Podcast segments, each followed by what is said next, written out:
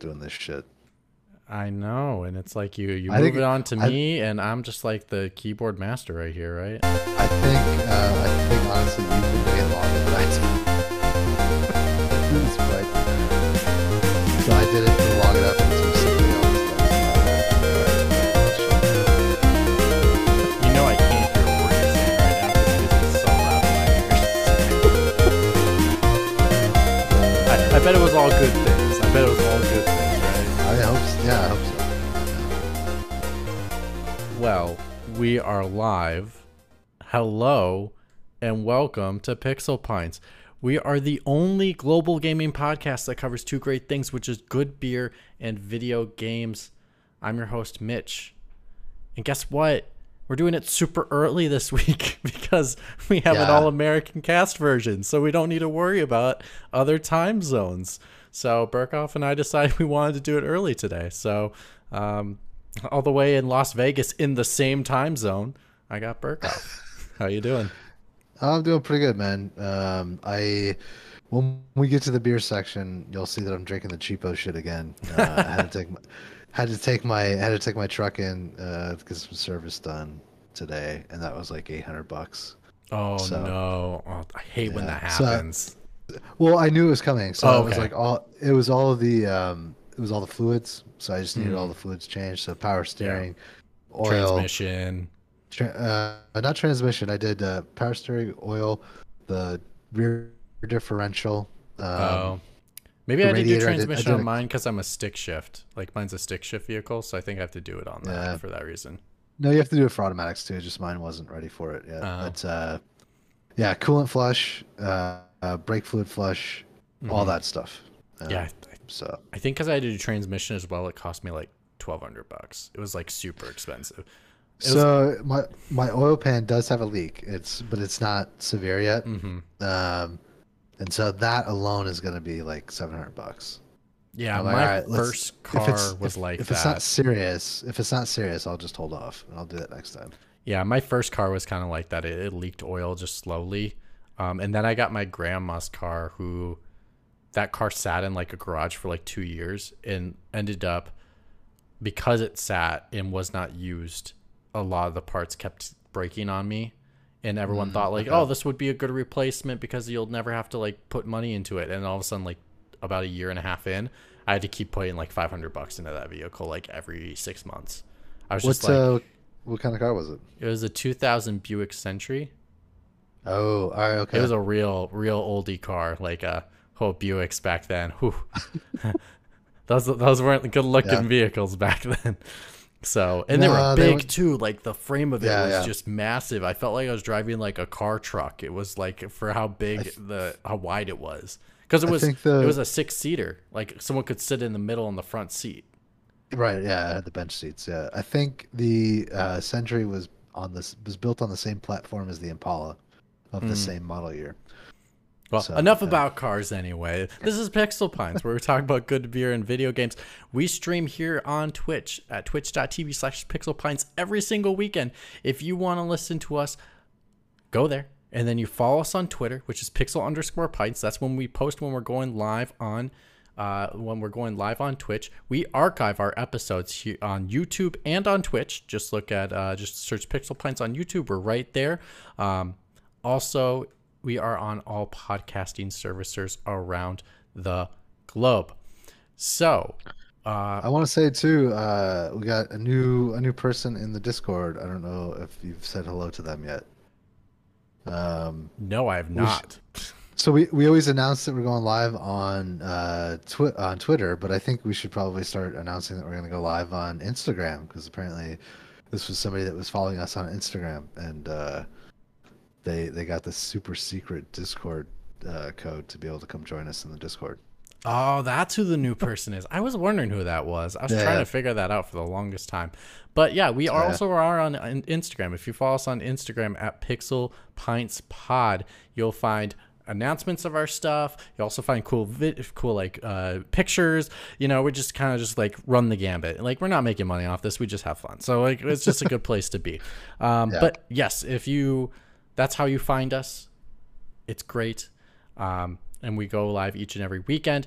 The other thing is, the Xbox showcase is tomorrow. We're still figuring it out, but we might have a special show watching the showcase live. Yeah, fingers crossed. Fingers crossed that we can get all the coordination to work, because we just thought of this extremely last minute. As of literally like two minutes before we started, two like, minutes before the, the show. Xbox showcase? Yeah, realizing, hey, it's it's it's in the morning. I mean, I might have time, so we might have a show. We'll see. But uh, if you want to know, follow us on Twitter and Instagram. That's where we're going to post if we're going to go live for that showing, and you can watch it with us, which would be really fun because uh, we have the technology. We have the technology. We have the technology. Uh, anyway, so we talk about two great things. First is good beer. So let's get on to that first. I know, Mitch. You you are. I'm gonna get mine out of the way because well, you've got the good shit. Yeah, go for it. I mean, we have an evening show for once for us, so we don't. We're not. It's not like, yeah. oh my god, it's not. It's not six in the morning, seven in the morning, so we can't drink. Yeah, but uh, yeah. So I said I got the cheapo stuff. I got uh, Miller Lite. All right. So that's what I'm drinking tonight. Nice. But uh, you've you've got some special beers. Well, yeah, uh, something you've been holding on to. I just had one. Yeah. Okay. That I didn't finish from my birth from the birthday beers, because I, I I had three of them and you guys picked, and then oh, yeah, yeah, I had one right. left over from the birthday beer bash. Um, right. So okay. let me get some A S M R of that uh that zipper cooler. um, so this along. one was the Spanish uh, Mari. Oh, Marie, uh, blue raspberry cotton candy. Oh, interesting. Interesting. Okay, um, I'm curious if it's going to be too sweet. So, beer name: blue raspberry cotton candy, five percent. Style: sour, blue raspberry cotton candy, coconut, vanilla ice cream, and cinnamon are the flavor oh. profiles. So it's kind of all over the place. Yeah. Yep, brewed in Miami, Florida. Interesting. Um, yeah, the can looks awesome. So let's just let's, let's just dive in, dive into, dive it. into it. Like, why not? Oh my god, I, I I can't like put it up to you and turn it because I'd spill on my keyboard. But literally, I just see blue, blue liquid. All right, let's Beer's see. How, let's see I, I don't know if I don't know if beer's supposed to be that blue, dude. Uh, Oh shit, hopefully this goes well. Yeah, no, wow, they dyed it for sure.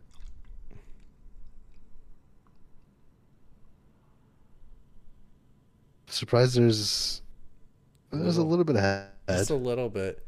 It looks more caf like caffeinated than actually like yeah, beer yeah, head. It looks Yeah. Oh my god. It smells interesting. Holy shit. Okay. Well, let's let's give it a go. Cheers. Let's launch it. Drink responsibly. No breweries or uh, bever or beer companies are sponsoring us, but if you want to, reach out to us on Twitter. Yeah, there you go. Whoa! Is oh, it good? Whoa! I'm not sure. It's not. Maybe, maybe for one of them. It would be good, and then like another one would be too much. No, like okay, so literally, I listed all those flavors. I literally right. taste every single one of those flavors. Oh shit! What, Evan? What Evan. is what is what is Evan doing? Is Evan, he, what he's... are you doing? You throw the show up. I have it all set. I'm just kidding. I fixed no, it. No, he's, I um, I can't. I, up. I can't stay on. But you, you wanted to see the start. blue beer. Oh my god. What the hell is that? So, so here are the flavors, and I swear I taste every single one of them. And it actually, actually, I'm tasting them in order too, which is freaky as hell. I taste sour, blue raspberry cotton candy, then I taste a little bit of coconut, then I taste some vanilla. It must be from the vanilla ice cream, and then at the end, I taste cinnamon. No joke. Ooh, that's a. I mean, that all went together until the cinnamon. That's weird. What is it? What's the style? Is it a sour? Oh yeah, yeah. yeah this is a sour. Weird. Yep, it's a sour style. The the only way they could have got that blue is oh. if they used real blueberries, right? You would hope so. Like, why? Right. Why would you throw a bunch of artificial artificial coloring in a beer, right? Oh right, yeah, right. yeah. Yeah, I'm guessing that, that you would think that they would be using like a lambic, right? You're going to use actual actual fruit. Is it raspberries or whatever? Holy shit. Yeah, I, um, we, I mean, I'll finish lunch, it. It's just a weird lunch break for for twenty minutes, uh, twenty more minutes. So oh, okay. Well, we can we can move on to games, and yeah, you can hang out for twenty dig, minutes yeah. while we cover stuff. Let's dig, in, let's dig into the show. Yeah. Well, let's do let's dig it in. Oh, so we're you're recording right now? Yeah, we're recording yeah, yeah. right now. So oh, welcome to the show, God. Evan. Oh man. All okay. the way from Japan. While he's Sorry, I did not know that. So, all right, so let's just hop into it. We are uh, talking all about Summer Game Fest.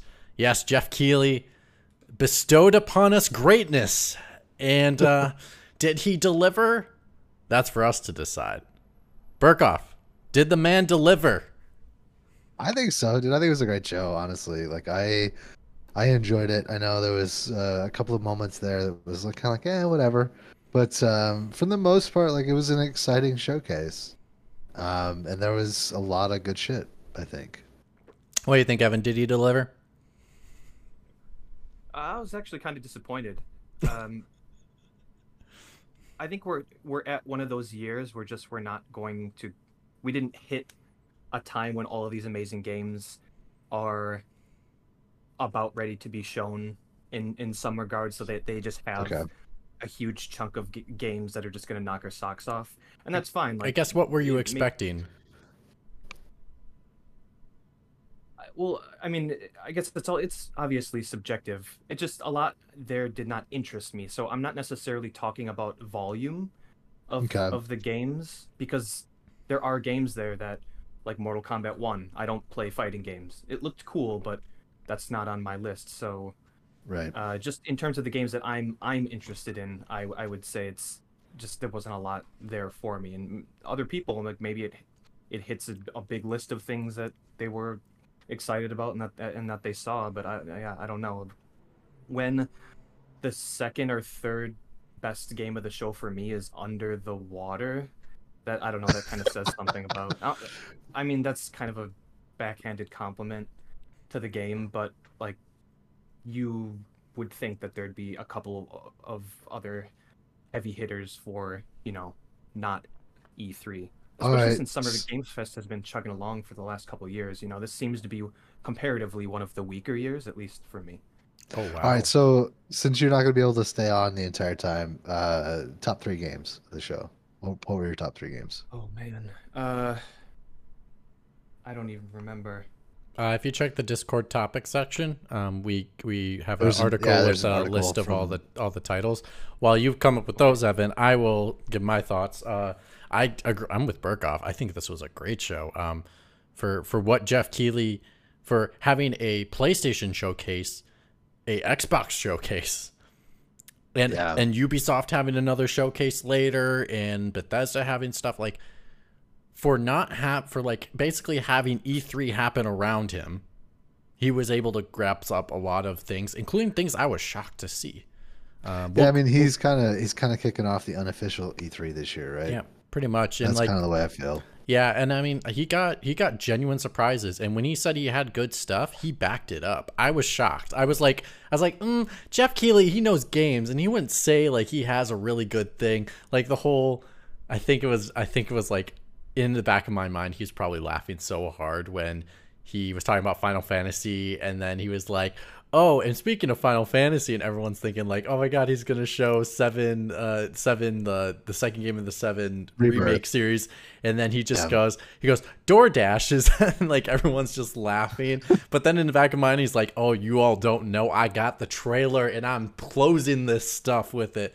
But like, he's, um, I mean, I was shocked at Prince of Persia. Like the first game, out of nowhere, I uh, yeah. my my colleagues and I were speculating, being like, "I think that's Prince of Persia," and it like feels like Prince of Persia, but is that Prince of Persia? And then like, kind of getting the confirmation with the title at the end. Like having these slow, even if it was like in a smaller game or a bigger game, he definitely had some heavy hitters. Like I was, I like he had the the like Sony could have put the date of Spider-Man two on their showcase. They chose not That's to true. do that. Like the difference between the two weeks of those for how much prep work is done, there's no way they, they could have not had that on their own showcase. They chose to give it to Keighley, which like that speaks a lot for how much Keighley has influence. So I, I mean, for how much stuff he had, for how much the playing field is loaded already, um, I think it was actually a really good show. And the pacing was pretty amazing for the most part, except for a lull in the middle. But I mean, yeah, I, I mean, I feel like there was a lot of, um, there was a lot of other stuff that might have uh, not have otherwise had a platform mm-hmm. in, a, in a traditional E three year.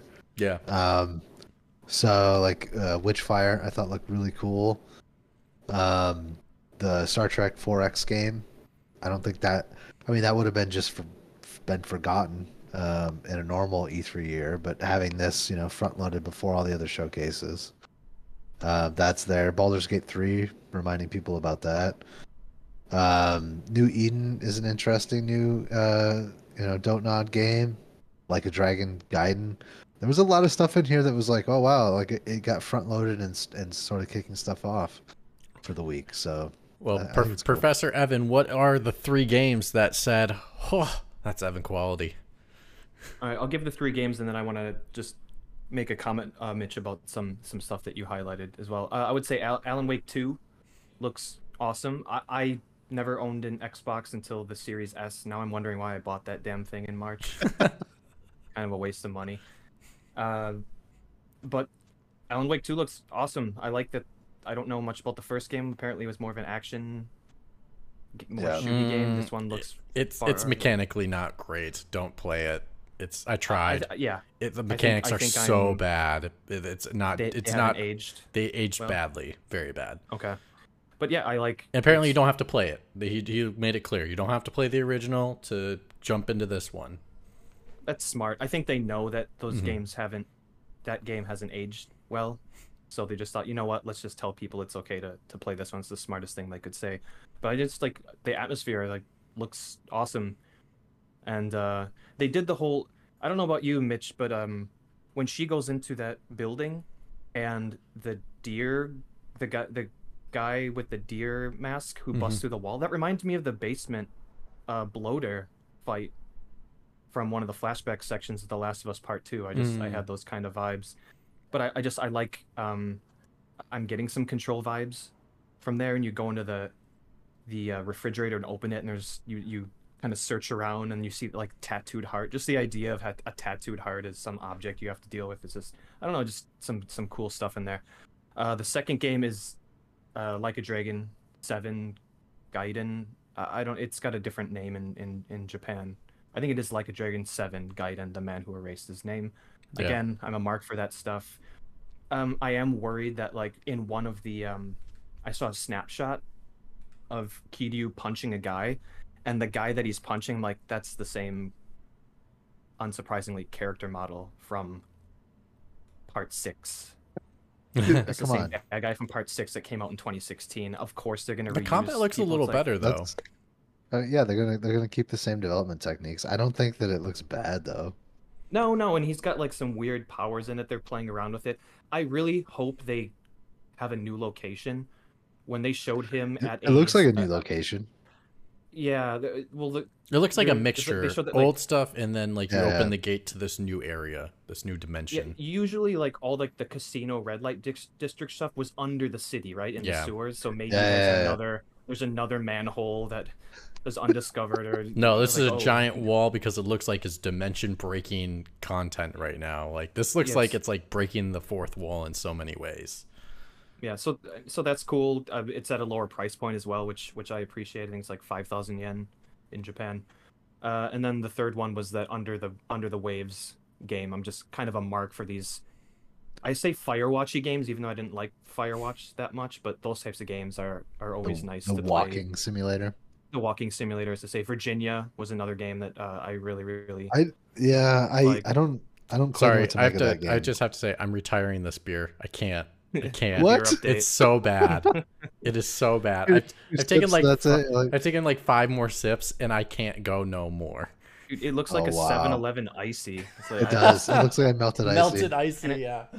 And it looks it looks as thick as an icy looks. After and, it melts? You know what? I, I'm not. That's not the kind of. I might drink that if I was drunk or something. That's not the type of beer Mm-mm. That I'd want. Only, like at the, only if the you're trash. The night, you start, you start I'll, I'll, I'll drink food, it. Right? Yeah. Yeah. Um, I should probably get off soon, but but uh, you said the Prince of Persia, Mitch. I think it it's a, when you say Metroidvania, I'm basically going to play almost all of those. Dude. Yeah. Well, it's well actually it says it was inspired by Metroid Dread.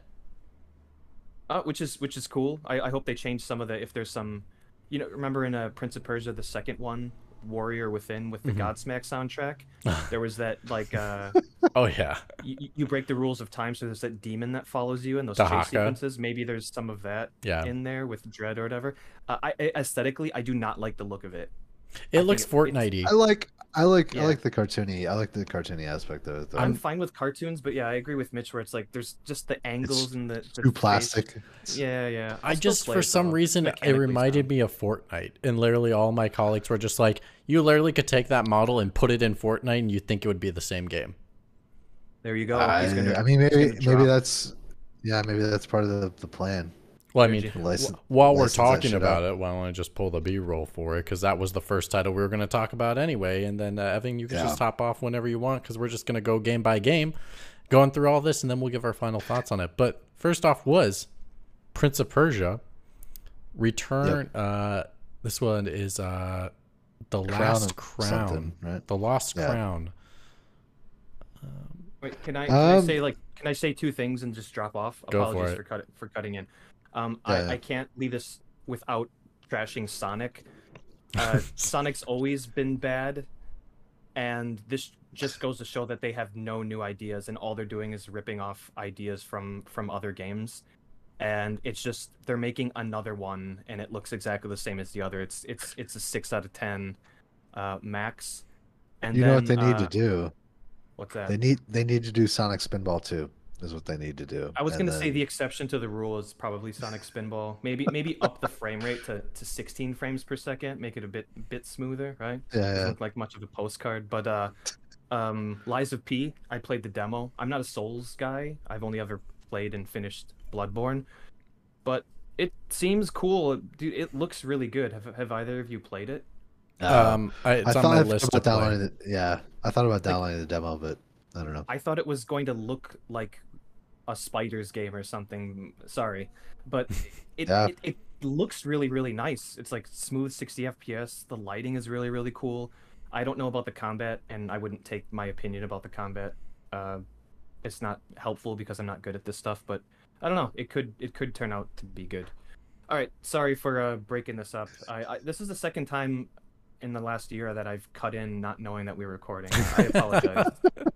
All I'll good. Look forward to the rest of the episode. Sorry about it. You're welcome anytime. This no, this was good. We want. I was yeah. like, this is an Evan game. We need Evan's thoughts on this uh, Like a Dragon shit. Yep. So yeah, looks cool. All right. Wait, all right. How, how many uh, how many minutes are you into this? Oh, we literally um, just started. It was like only ten yeah. minutes in. Oh, ten minutes? So okay. Uh, yeah. yeah. Uh, fuck, fuck Sonic. All right. See you guys.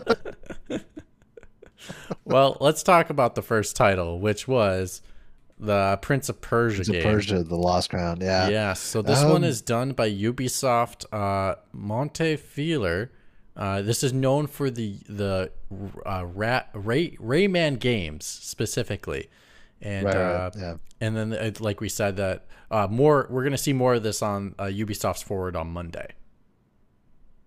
Oh, interesting. All right, so they're gonna go into the like exact gameplay mechanics. Probably, maybe. I mean, I because I, I mean, because it's so coming that, out in January. They're it looks like they're ready to blow this thing out, out all the way. So like, so all right, that was that was the biggest uh, surprise for me, and the thing that I was most excited about was the fact that it was two D, or it was side scroller at least. Well, it's two point five D is what they're calling it. Yeah, yeah. So side scroller, right? Yep. Um, and I, because I just assumed that.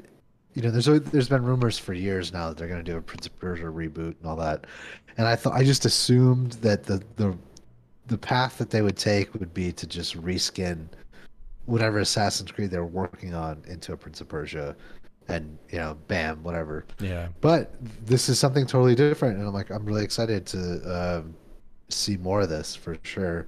Um, and you know, depending on circumstances, I might play it. I mean, the combat is so flashy. and it seems very fast and intuitive.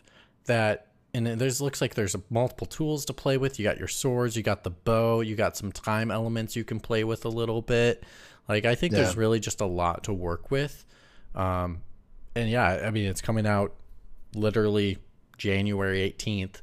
Um, it's coming out for all the consoles. So I mean I'm just excited to give it a shot. Um, my only thought is just play length. Wonder how long this game is. Um, I'd love for this to be like ten hours max. Yeah, yeah. Like, I don't want it to be too long. I don't want, for sure. and I don't think it. I don't think it will be. But, um, but yeah, this was just. I mean, to be honest, what a way to kick off the show. Kick off a game that no one's yeah. expecting, an utter surprise, and like something Dude. that looks like what we think it is, and then we're not sure until we get to the very end of the trailer, and then you're like, oh my god, yeah. it is Prince of Persia. Um, it, it's just so our mutual our mutual friend. He said on Twitter that um, he's like, yeah, sure. After I leave, like they finally have a game that doesn't leak. Yeah, seriously. uh, he's like, congrats, congrats to the first non-leaking game. Totally, a hundred percent. It's it's it's yeah. crazy. Uh, but yeah, I mean, uh, just w what a great title. What what a great choice to like get this one in the ring to like start out the show with. Like, uh, Geoff Keighley, hats off to you for uh, a true banger. And this is like, doesn't even have to be a triple A game. And it shows like what a non-triple A game can still be a banger for you if it's really got the momentum. And yeah, this one's definitely got it. But then we headed to another banger. I'm surprised he did these both in a row and didn't like hold, like back especially back. because the show had a little bit of a lull in the middle of it that I wish he maybe saved Mortal Kombat, which we'll talk about right now. I wish he saved Mortal Kombat for... you know, later in the it show. It could have gotten stuck in the middle. I, well, I think... Um, or I think maybe Evan he didn't think on. Prince of Persia was just going to bang like it did and was hoping this would make up for it if it wasn't there. No, I, I well, no, I feel like, um, you know, like Evan was saying, like, he's not a, a fighting game guy. I feel like you, you have to be a certain type of gamer to be into these games. And, like, it is exciting if you are into those games, but... Um, so maybe Keighley was like, "I oh, will just front load it with this," uh, you know. I guess, uh, but I would, I would argue, and like I know Evan's not a fighting game guy, but to be honest, like if you have ever tried to play these games, especially the Mortal Kombat games, they well, are amazing. Like it's yeah, not, so, it, and like you're not playing it for just the fighting game itself alone. The story is so good; it reminds you so, of a really good popcorn Marvel movie, but like in a good way, like the Good Wars. Yeah. So I was gonna say, um, uh, was it Mortal Kombat nine was the first one that had that full campaign to it? Yeah, yeah, yeah. Where where they finally like uh, uh, undid some stuff through time. Yeah, it was nine. Well, not not just that, but like actual like it was the first one of the first fighting games you felt like you could sit down as a solo player. Yeah, yeah, yeah. And play, totally. and you and you get a full sixty dollar experience out mm-hmm. of that one hundred percent. Campaign. Right, like everything after that, if you wanted to play online and get your ass beat, then you could, but it wasn't it wasn't why you bought the game, right? Yeah. So whereas now that's, that's I, notable. Where um, now in my brain is like I buy this for the campaign now. Yeah, exactly. It's almost like yeah. if Call of Duty made a good campaign, like people would be like, "Oh my god, I'll buy that game for just the campaign," and then the multiplayer is just a bonus for the people that care about it. Wow. Yeah, like shows how much you could invest in games and like literally get a good title out. Um, but yeah, yeah, the big thing yeah. with this one is if you've not played the other ones, you, you can jump in this one from the beginning. It's fine. Um, basically, like the plot from the last three where they did some time hopping to undo the stuff from the yeah. previous titles, which was super interesting way of like trying to, you know, keep the old stuff without keeping of where they were because it was all confusing and convoluted. But then in this yeah. one, Liu Kang is now Raiden, basically, if you if, and, and understanding so, he's the he's the fire well, god and he's he the fire un, god yeah and what he did was he changed the the world. He completely changed it and made his own world, and now all these yeah. characters that we've known and loved in Mortal Kombat, even from like the films, um they are different now. Um they will have different motivations, different storylines. Like Uh, Sub-Zero and uh, Scorpion used to be mortal enemies from rivaling clans, and now they're actual right. brothers. And and then uh, and then Liu Kang is a fire god and is taking over the Raiden role. So you have a young Raiden. Melina is like sick with an illness, which is a new approach to how she is how, looking. Why she's yeah, why she's uh, why why she is the way she is. Yeah. Yeah. So like, it's just a, it's a fun way to like play with the characters oh, and like dude, see them in a whole uh, new light. Uh, fucking uh, Johnny Cage. They got Jean-Claude Van Damme to be yeah, Johnny Cage. Yeah, totally. Yeah, and that was like they always wanted uh, him to play him, and he just they never got the opportunity to, and now they do. I was, I was actually, yeah, I was really excited when he said that. I was like, no way, that's awesome. You know? Yeah. Just thinking back to the the original game, and I was like, the original game. I remember that came out, uh, and you had to do the blood code on Genesis or whatever, or on Super Nintendo. Um. Yeah, I'm thinking like that character totally is Jean-Claude Van Damme. It was, the, you know, it was the early nineties. Oh no, totally. And like I think, uh, and then they introduced, uh, um, oh shoot, what what did they call it? Um, uh, I forgot what the the the mechanic is called, but basically, uh, you can summon another fighter. Oh, the um, what? the um, what the hell is it? It's kind of like the tag team from uh. Uh, Marvel versus Capcom two. It's very yeah. similar to that. But basically, yeah. you can summon them uh, to do an attack, and like based off of your position on the stick, it's similar to like controlling a whole new fighter for a second. So like they yeah. could do a completely different move if you're pushing back on the stick or forward on the stick, and like they, they can do combos with you together, um, or they can like help you get out of trouble, or they can even looks like they can like do combo fatalities with each other and uh, cameos. That's what it was called. Um, Cameo fighters. Yeah. Uh, so I, I think that's a really awesome thing. The cool thing is if you look at it, they also um, like if you look at the cameo characters, they're the original character designs from the original game. Right. So yeah. that's even super cool. It's like you have Scorpion, Scorpion, which is kind of cool. Um, yeah, I, we probably won't get there in the B-roll, but I love this with the Johnny Cage in, in his house. And the one part I absolutely loved, and I was like, oh my God, I can't believe they did it, was they did the Johnny Cage uh, Mortal Kombat original movie nut shot, which is he does the splits yeah, and punches splits him in the yeah, nuts punches, and yeah. when he punched Goro in the nuts. And they, they totally do it in this uh, in the game, and I was like, oh my God, they did the nut shots right here. It's like, bam, it's uh, just like, uh, but yeah, it's just I think it's like so good, so perfect. This is the, I Mortal Kombat is probably the more famous than it's ever been before, and I think it's because yeah. they spent so much quality on this campaign, and it's just really showing in the title. And it's just like it. This looks well, you know, good. It's inter- it looks so good. It's interesting. It's interesting. We could probably talk about this for fucking an yeah. hour, we can talk but, for days. Um, what's what's interesting is like I remember the original movie, even the second movie, Annihilation. Even though it's bad, like it does have some cool story to it. It's good, bad. The the animated series that was on U S A Network back in the day, I remember watching that, um, and that has you know like its own story to it and stuff. Like Mortal Kombat's always been one of those that has always had the. There's the stuff in the game that, you know, like, what about the pit underneath the bridge? And, you know, what's the story behind that? And, um, so for them to, yeah, just do the full campaign mode is such a, it's such a great uh, way to go about it. Yeah, sure. It's always had an interesting world, and the campaign has really helped it to flesh it out a little more, to, like, give more, yeah. give more plot to, like, why things are the way they are. And I think right. that's really great. Like, they nailed the formula for this thing, and... Uh, it's just like the game even looks even better, and it's just like wow. Yeah. It's like uh, I would love to watch pros battle it out. Like I'm, I'm really thoroughly excited because it's just like it looks much faster too. Like it looks much more faster, fiercer than it was even in its previous titles. Um, so yeah, the uh, for anybody who's watching this live, the um, Mortal Kombat eleven plus the Injustice characters is on sale on Xbox right now for ten bucks. So you get like all of the fucking D L C.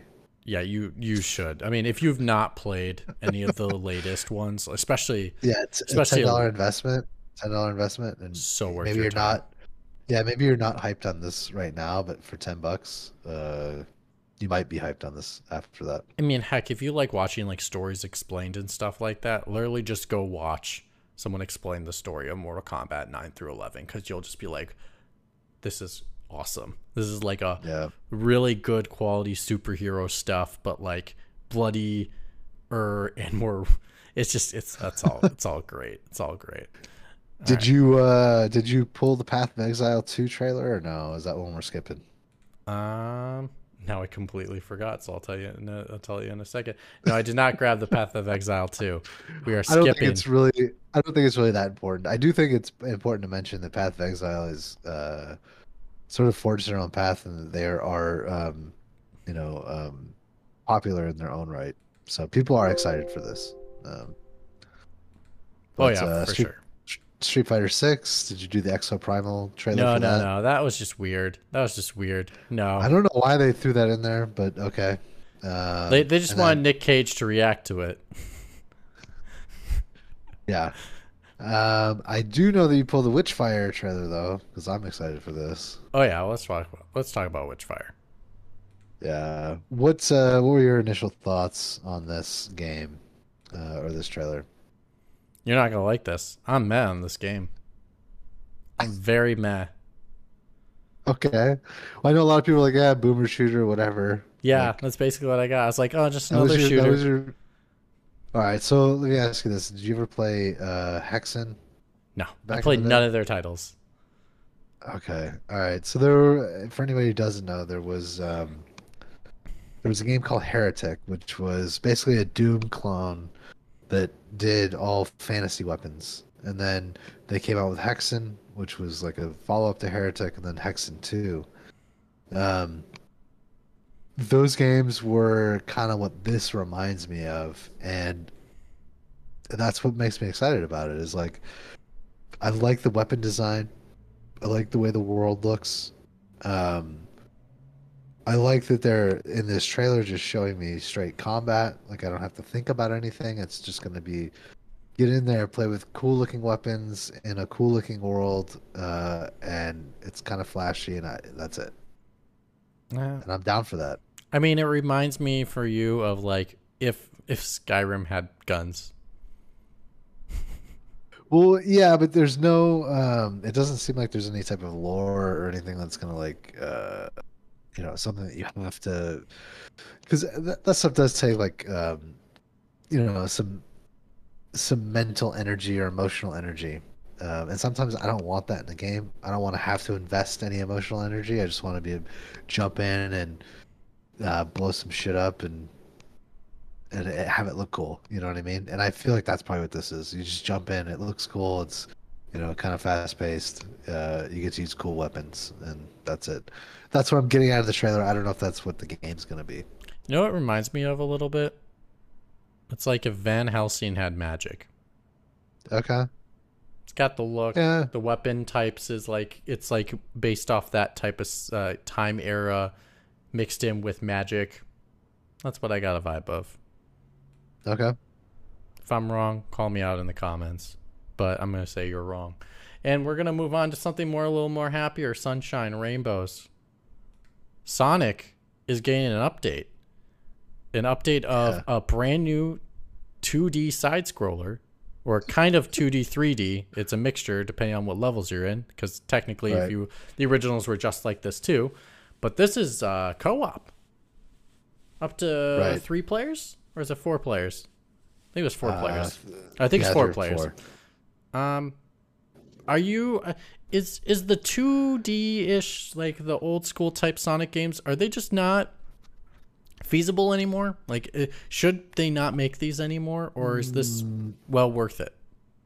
So, all right. My initial thought was, uh, what are they doing? They should do Mania two.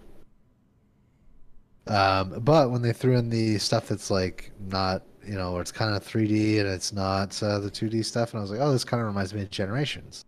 Mm-hmm. Um, and honestly, I think Sonic Generations is probably my favorite Sonic game in the last twenty years, next to Mania.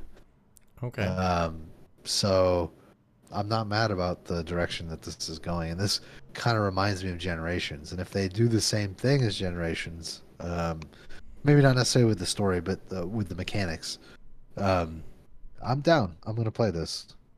I mean, I, I kind of, I'm kind of with you. I like, I really like the original Sonics. Um, and This one kind of has a mixture of some mechanics that I kind of like with, uh, you know, like the mixture of the wall running with like changing the the verticality of Sonic right. rather than just thinking of more side to side. Um, they got some really cool three D in there that I think works. I think what also brought the original Sonic such charm is finding interesting ways of using Sonic in a practical way. So like an example, like one of my favorite levels from original Sonic two was like the world that was basically just a giant pinball machine. And oh, like yeah, trying totally. to like navigate in the world, and here they kind of have that in in in this puzzle where you're like you're you're bouncing on these things to get rid of it to like travel through it, and it's like it seems like they have interesting ways of traversing through, um, which for me speaks old Sonic in a good way. So this leaves me slightly interested. Yeah, yeah. Like a, and yeah, and cool, you can be... play with your friends. I wonder if it's online co-op though, or if it's just only. Uh, Like, I'm sure it's online for sure. I don't think it's going to be. Uh, I mean, this would be a great game be, to play online co-op together. Like, to be honest, yeah, it, it should have local for sure, and online. I think they're definitely going to do that. Yeah, yeah. So I, I'm I'm down for this. I would love to like play this with the guys and just all of us get together and just like play this together. I think it would be really fun.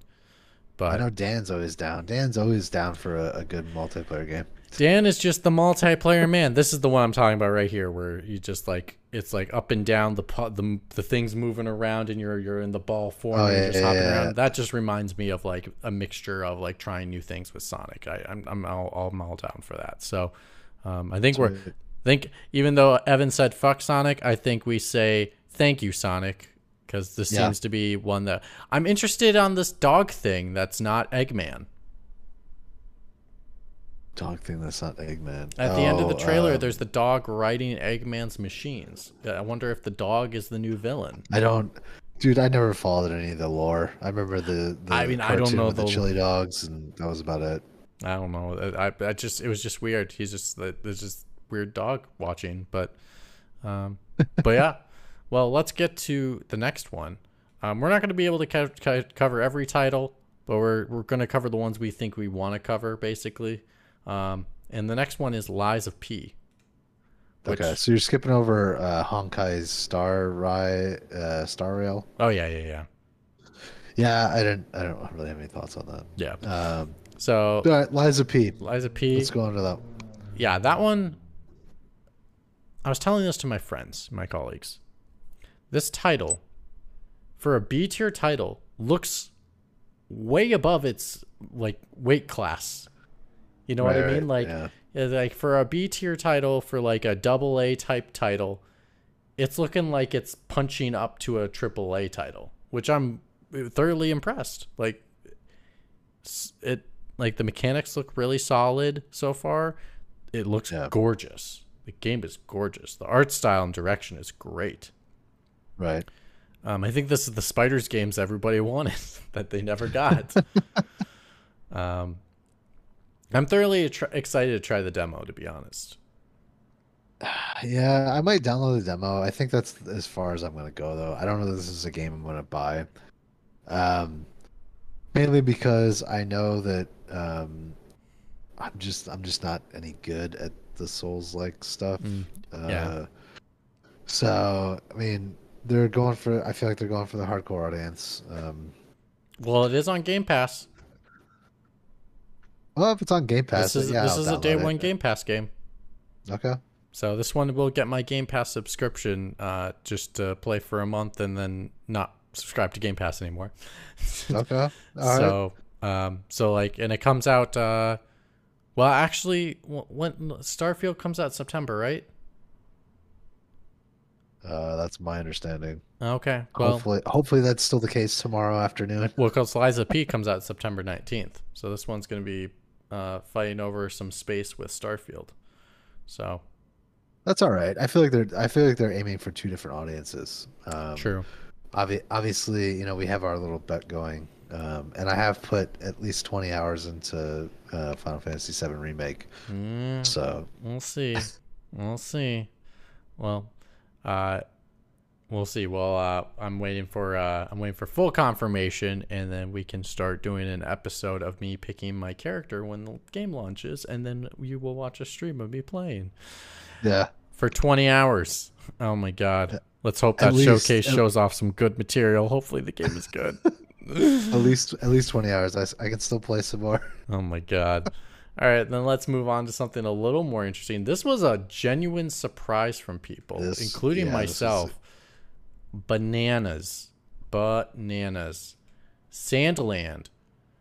Um, and this one is from Akira uh, Toriyama, Toriyama, who has been yeah, known the... for the Dragon Ball series, creator right. of Dragon Ball, which the influence of Dragon Ball I can see.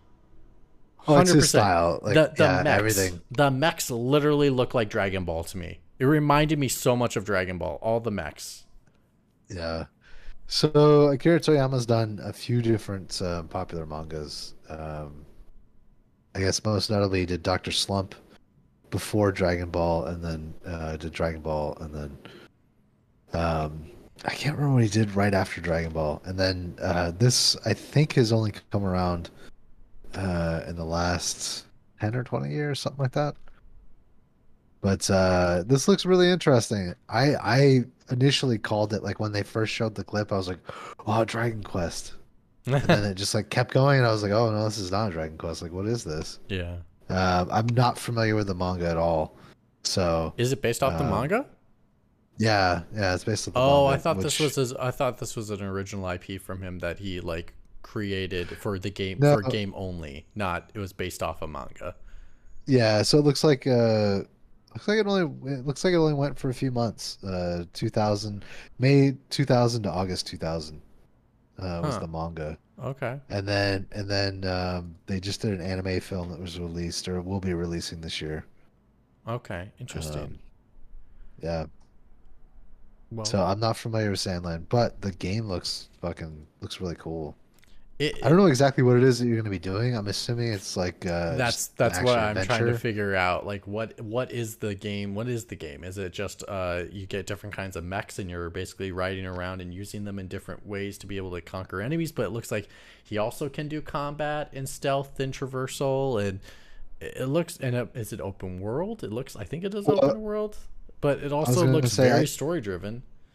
I get kind of like uh, Jack and Daxter vibes, like that kind of.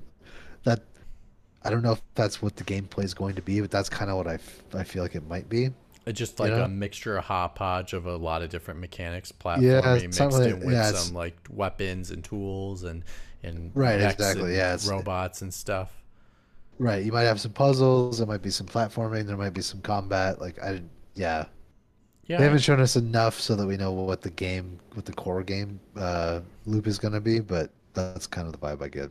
Yeah, it definitely to me feel looks open world for how much like he's just driving around with these mech machines without even like doing any kind of combat, but then like choosing to engage with these creatures or other mechs around in the areas. But yeah, it looks fascinating. I'm I'm I'm definitely was was not expecting it at one, and then two was like, oh wow, this is this looks good too. Like it, yeah. it looks like a good quality title. Um, usually when we get like the anime. Uh, games, sometimes the quality falls a little bit short of like what people were thinking, you know what I mean? That's true. Yeah, yeah, that's true. And this looks like it's it's getting the the total touch up, full quality from uh, Bandai Namco, so uh, good for them. Um, yeah. We also got another shock. Amazon starting to step into the ring, my friend. With Throne with and... more with more M M Os. Yes, more M M Os. Throne so they had, uh, Liberty.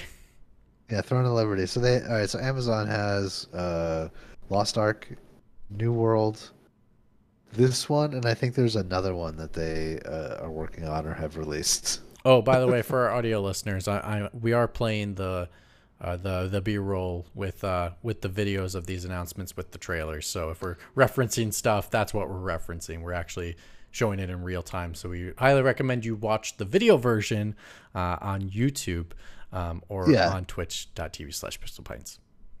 Yeah, just so you can follow along with the with the trailers. But um, yeah, no, I'm kind of excited to see what this is going to be. Um, it looks really good to me. Uh, NCSoft is probably most known for, at least for me, most known for WildStar, which was an M M O that was released. uh, eight or ten years ago, something like that, twenty thirteen to twenty seventeen. Um, and I'm really curious because WildStar did a lot of things that um, were interesting for the M M O genre. Um, there was like more platforming and verticality and stuff like that. And, um, the character that you chose was not locked into a certain class or a certain role. Um, any any race that you chose could do any type of uh, could fill any type of role. So if it's the same type of thing, but it's just a more classic fantasy environment, um, or you know, more classic fantasy skin. I'm I'm really curious to see what this uh, is going to be like. Um, I do have a question for you, Berkoff. As the sure. as the M M O type of man you are, uh, World of Warcraft is is still going, still going strong. I mean, they literally brought out a new expansion, I think, like literally six months ago or something like that. Sure. But with all, well, let's just say World of Warcraft still hasn't aged well. And and with all these M M Os coming out, we got Final Fantasy fourteen, um, that still going strong, still going yeah. strong, and that had a lot of stuff. There's Elder Scrolls, uh, Elder there's Scrolls this, Online, which I've dumped a lot of hours into. There's this one coming out with better quality in regards to like, you know, a more realization of what M M Os al- almost promised, which was like a full-on experience with with uh, intuitive combat, with multiple players doing all that kind of stuff and having that realization coming to life. Do you think World of Warcraft needs a kind of reboot, or does does does Blizzard need to maybe just come up with a new M M O to uh, kind of upgrade to bring it into the twenty-first century of where all these M M Os are coming in? So I feel like, all right, so WoW is an interesting use case because um, I, f- I feel like WoW just needs to continue to exist. Um. And it's not like there can be a WoW two. But if Blizzard were inclined to do another M M O, um, yeah, they should, I guess. I mean, at least they have the the pedigree for it. But you can't just get rid of WoW because there's just too many people that are. I mean, could you uh, do? Could you do like, uh, like there's a giant final event for WoW that completely rewrites the timeline for World of Warcraft and like starts a whole new world, which is their next title? I don't know. It's, it's an interesting question for um, games as a service. Do you continue with the same product and just expect that your player base is going to uh, spend the money to upgrade their P Cs to play along with you? I mean, we kind of had that answered that's... a little bit with, um, was it Overwatch two? Yeah, but Overwatch two is basically the same game. Like, they didn't really do a whole lot different. It's fair. You know, it it it, it wasn't big enough. Like, if they did a huge overhaul to WoW and, like, all right, it's still the same game, but uh, all the graphics are updated and... Now you need new animations a, you know, and like yeah, new mechanics now, now introduced. A, now you need an R T X card to fucking play this. Uh, I I don't know. I'm not sure how well that would go over, honestly. Okay, interesting. Yeah, interesting. All right, well, we're gonna move on because I have nothing to say about this title. I'm not an M M O person, and uh, I probably will not be an M M O person for quite a while. But let's talk about Alan Wake. That is not an M M O, but right. Alan Wake two was shown off Uh, on the PlayStation Showcase originally with a trailer, but then we got some in-game footage of uh, actual right. game, the gameplay being played, and it's basically the same sequence that you see in the trailer, so there's nothing like totally new you see, but you just get to see it get played a little bit, which is kind of nice. Um, you get to play as two different people in this title. Um, the main character is uh, an F B I agent. Uh, yep. And she is uh, investigating a murder that ends up finding that this murder was written in a story written by Alan Wake. And then Alan Wake is stuck in a different alternate dimension. Um, I forgot what they call it, um, but he was stuck in an alternate dimension, and his story is to get out of that dimension. And the interesting thing that was said about this was that, so both characters can be played uh and that they're they um basically you can play each of the different characters at any time you want. Um, ba- what their sto- their their chapters. So you can like choose, oh, I want to do like all of them as the F B I agent and then play as Alan Wake, or I want to play, except for a few exceptions, but for the most part, you choose when you play as each of the characters. Um, right. What's your thoughts on that? Um. So, I've never played. I've never played Alan Wake, so I'm not. Uh, I have no uh, attachment to the the brand or the franchise or anything. Um. My initial vibes, it kind of reminds me like a Resident Evil type game. Mm, yeah. Um, and then being able to play the two different characters, uh, like heavy Resident Evil two vibes. Um, you know, the different discs. Uh, you know, one disc is one character, one disc is the other. Um, so I don't know. I mean, my thought is that it's it is kind of that. It is like the more survival horror. And not so much the action. Mm-hmm. Um,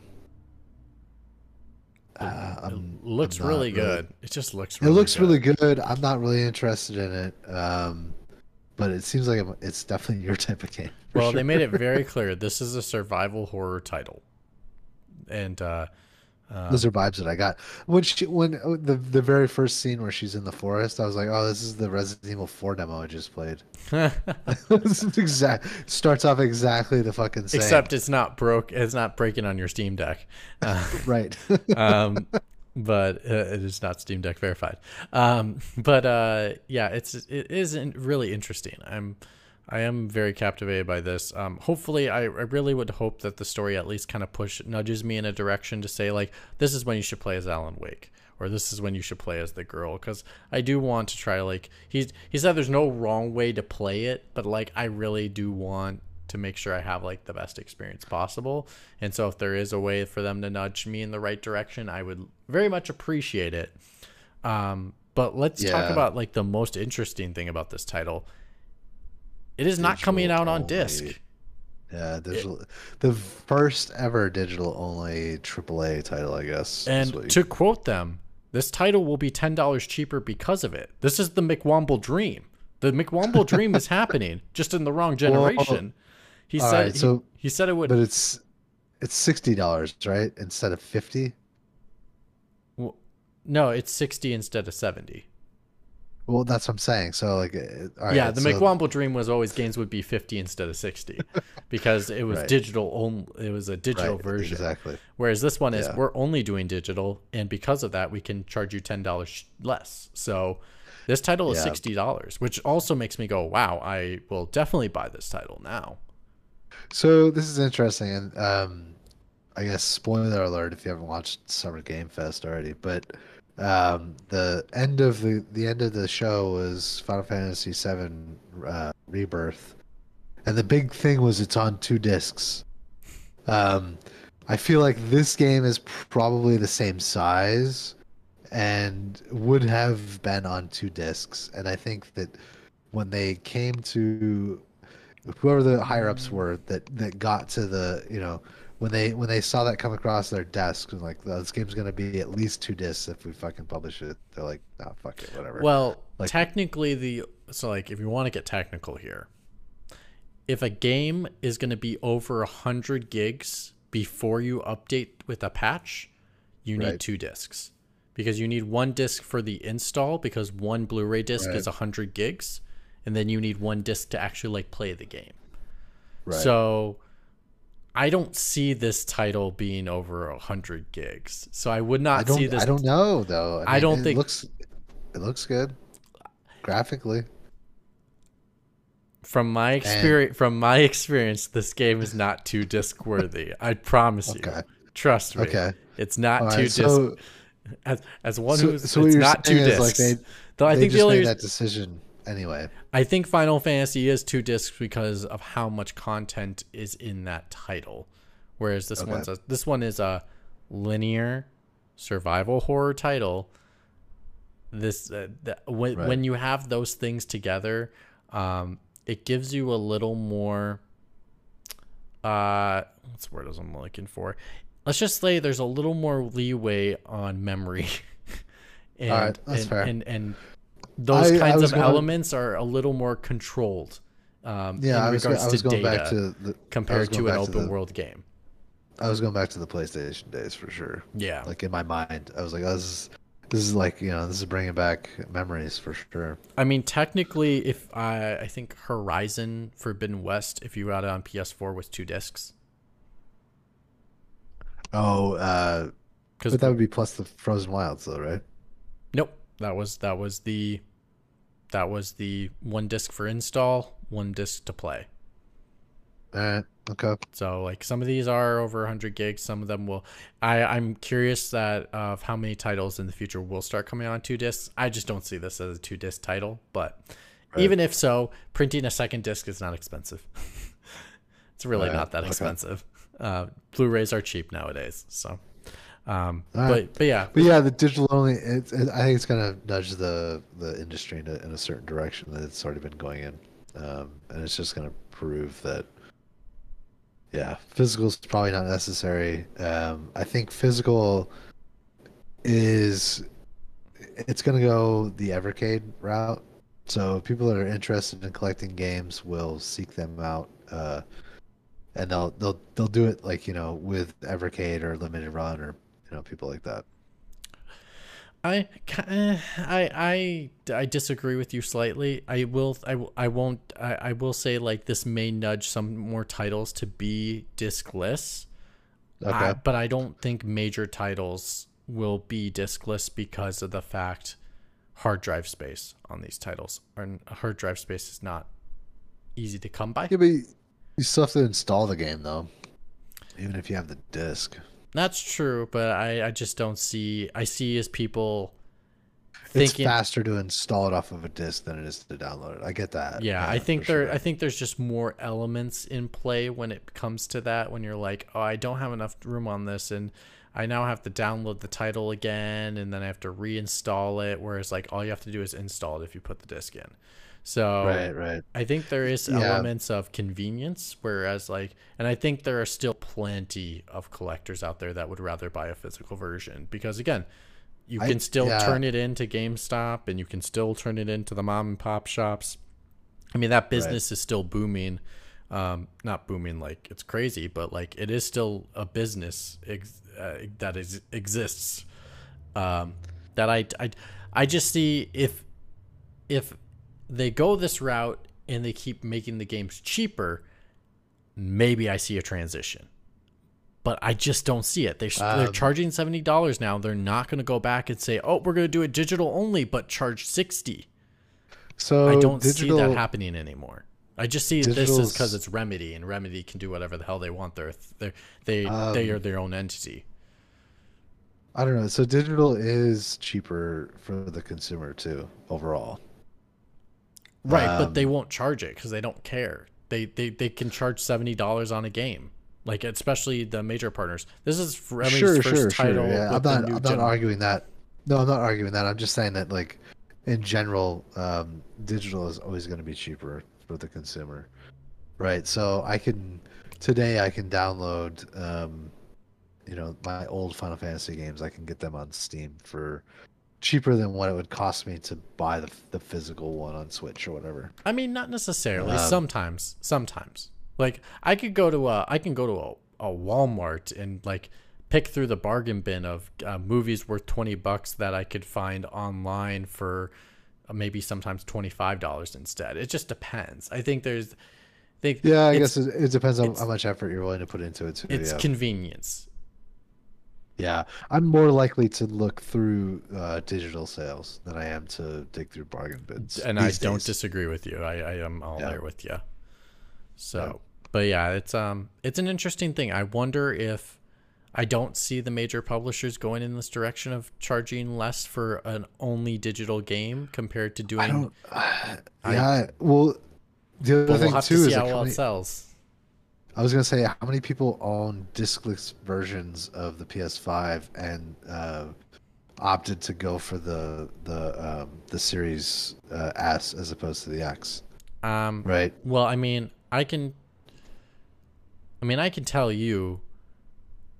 There's a reason. There's. I mean, Pactor said it recently in a in a developer talk with I mean uh, in, right. in, a, in a in a video that they were forced to put a disk drive on their consoles because consumers were still obsessed with discs.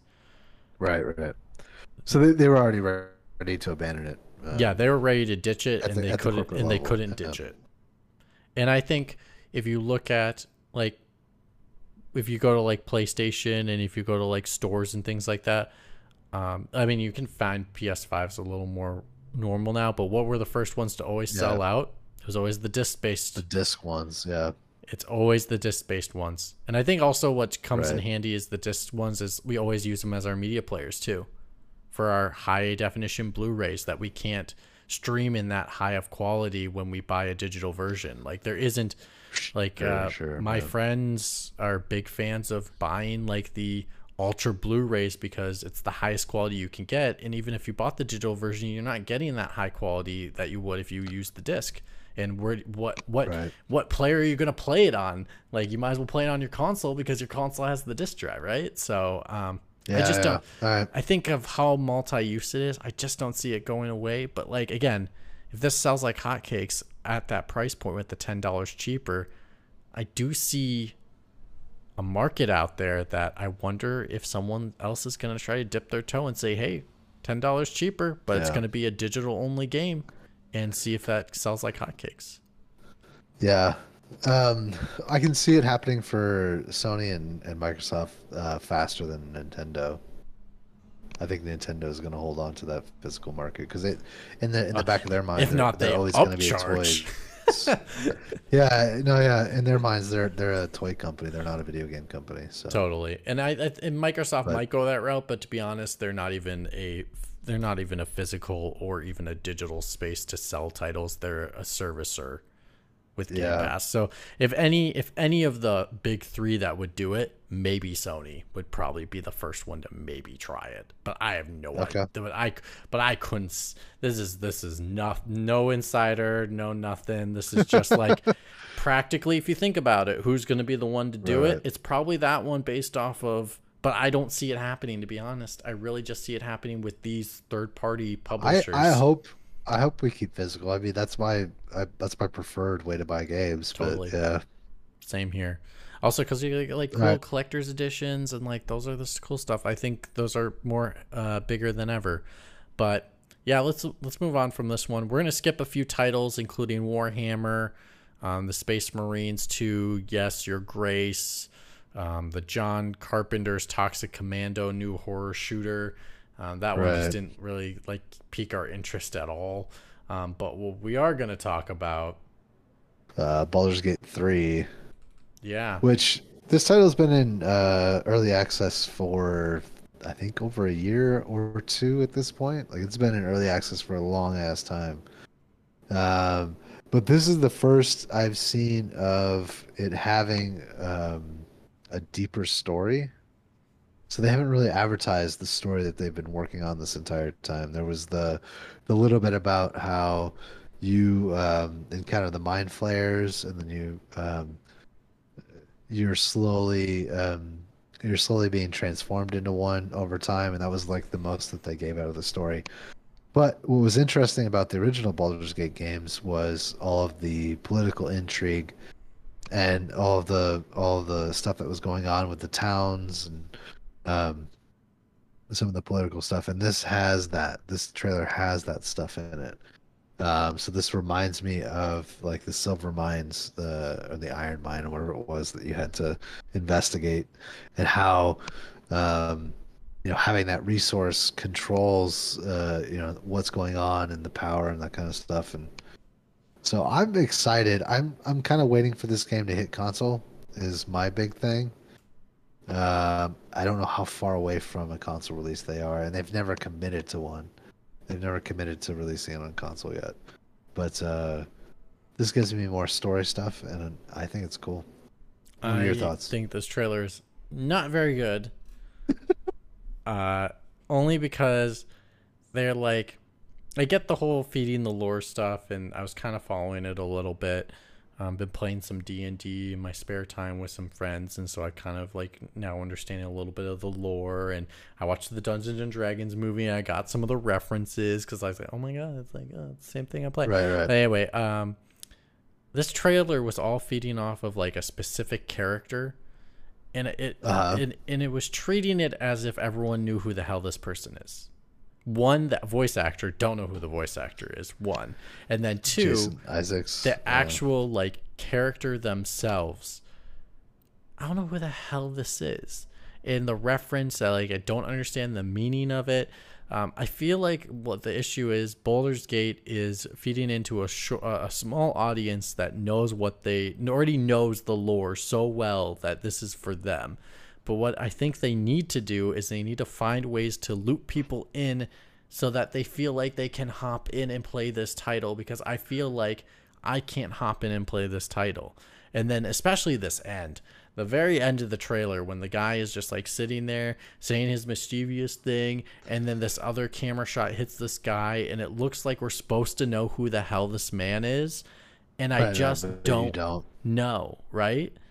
Right. Okay. So I think that's the problem with this trailer. I think that they, this was very much a, a trailer for the fans who are already going to buy this game, rather or than who have already bought it, or whoever it bought it. Yeah. But it's not for the person that, like me, who would be like, "What is this title? What what is the lore? Help me understand this a little bit, because I just don't sure, know sure. anything." Um. I think that's a valid criticism, and I think that um, that's probably intentional. I think that their goal is to get as many people uh, hooked and, and deep into it and excited as, as possible, and let them uh, talk to their friends and convince other people to play it. Not, I think that's, not when you're on, not when you're on Summer Game Fest. Come on, man. Well, I, I get that, but have they already made their money back? And is you know maybe early access has been pretty profitable for them. Like uh, Star Citizen. That's still that's an even no better time to do it then, right? Because like if you already made all your money back to, based off your core audience, let's expand the audience, right? I feel well, like there's no excuse a, here for them to do this. Nah, maybe not. Yeah, I don't know. Um, I'm like I said, I'm excited for it. Like I, I got, I don't need to know who the individual characters are to know that um, whatever it is that we experience in this game has that, uh, you know, it does have that tinge of uh, you know political machinations and stuff. And like, all right, I'll figure it out when I play it. Um, but I am waiting for that console release. That's what I'm waiting for. I want that experience. I don't want a P C experience with this. Sounds I, I don't I don't I don't want to have to try and um, you know tweak the settings, and because that's what happens with some of these games is I get so involved in like the sliders that I just kind of ignore the game and I don't ever get into it. But on a console experience, I install it, I play it, and that's it. You know. Yeah, totally. Well, moving on in this one, we're going to talk about the one that probably surprised us the most, not by like knowing what the title was. But but what the what the F is going on with this title? This is called Pal World. Now, if you think it was Pokemon, I wouldn't be shocked by you at all, because some of these are a shade color from looking exactly like a Pokemon, but yet look, yeah. they have a machine gun, and look, you have a rocket launcher, and it is bonkers. What what what were you thinking when you saw this trailer? Well, I mean, I told you uh, before the show started, I was like, I'm not high enough to to deal with this right now. Like, this doesn't make any sense to me. It's like uh, it almost looks like Monster Hunter with guns, but Pokemon. Yeah, I don't I don't understand exactly what it is that you're you're doing here. Um, I don't. Uh, yeah, this is just a weird game because all right, if you're shooting. Okay, I get that, but you've got your your like monster partners, but you're not having them fight for you. I, I don't know. No, they're fighting for you with a machine gun, Berkoff. No, one one of them has a Gatling gun, Berkoff. Right, right, okay. Uh, uh, my question for you is, I think we can agree that these are like so close to looking like an actual Pokemon, which is trademarked. Right. Do you think there's a lawsuit coming their way? Um, I don't, I don't know if uh, Pokemon Company or Nintendo's gonna go after him. I don't think it's that similar. Because, like, um, to be honest, if mom, like, he, here's my, here's my thought was like, I could easily imagine a kid going, look, uh, tells him, mom, mommy, look, Pokemon now have guns. Can I get this game? And then mom just goes, I'm never buying a Pokemon game for you ever again. And then learn, like, not knowing that this isn't Pokemon. I don't know. Right? Like, because Pokemon has always been kid friendly. Um, but I hey, feel like, I've always I, talked about Pokemon like a, being adults. I just didn't mean it this way. I feel like enough moms uh, maybe have grown up with Pokemon at this point that they know the difference. I don't know. I'm telling you, it's not true. as as one that worked with multiple people that had families and kids and stuff, they still know right, nothing yeah. about video games. Yeah, I, I don't know. It's interesting. Like, I guess we'll see what happens when this thing releases. Like, what kind of uh, coverage it gets. Well, look for it. It's kind of it's kind of amazing that it got on Summer Game Fest. To be honest, like, true. Uh, yeah.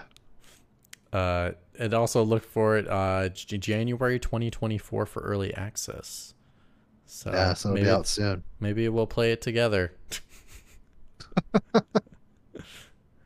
I choose you, Pikachu, with a rocket launcher. Right. um. Let's see. What's the next one we got on our? What got on our? Uh, did you download the Black Desert trailer? Yeah, I'm just trying to find the title of it. It was like uh. So it's like Black Desert Online, but it's like the world of uh, Land of the Morning Light is what it's called. There. It's for the expansion. Found it. Yeah, Land of the Morning Light.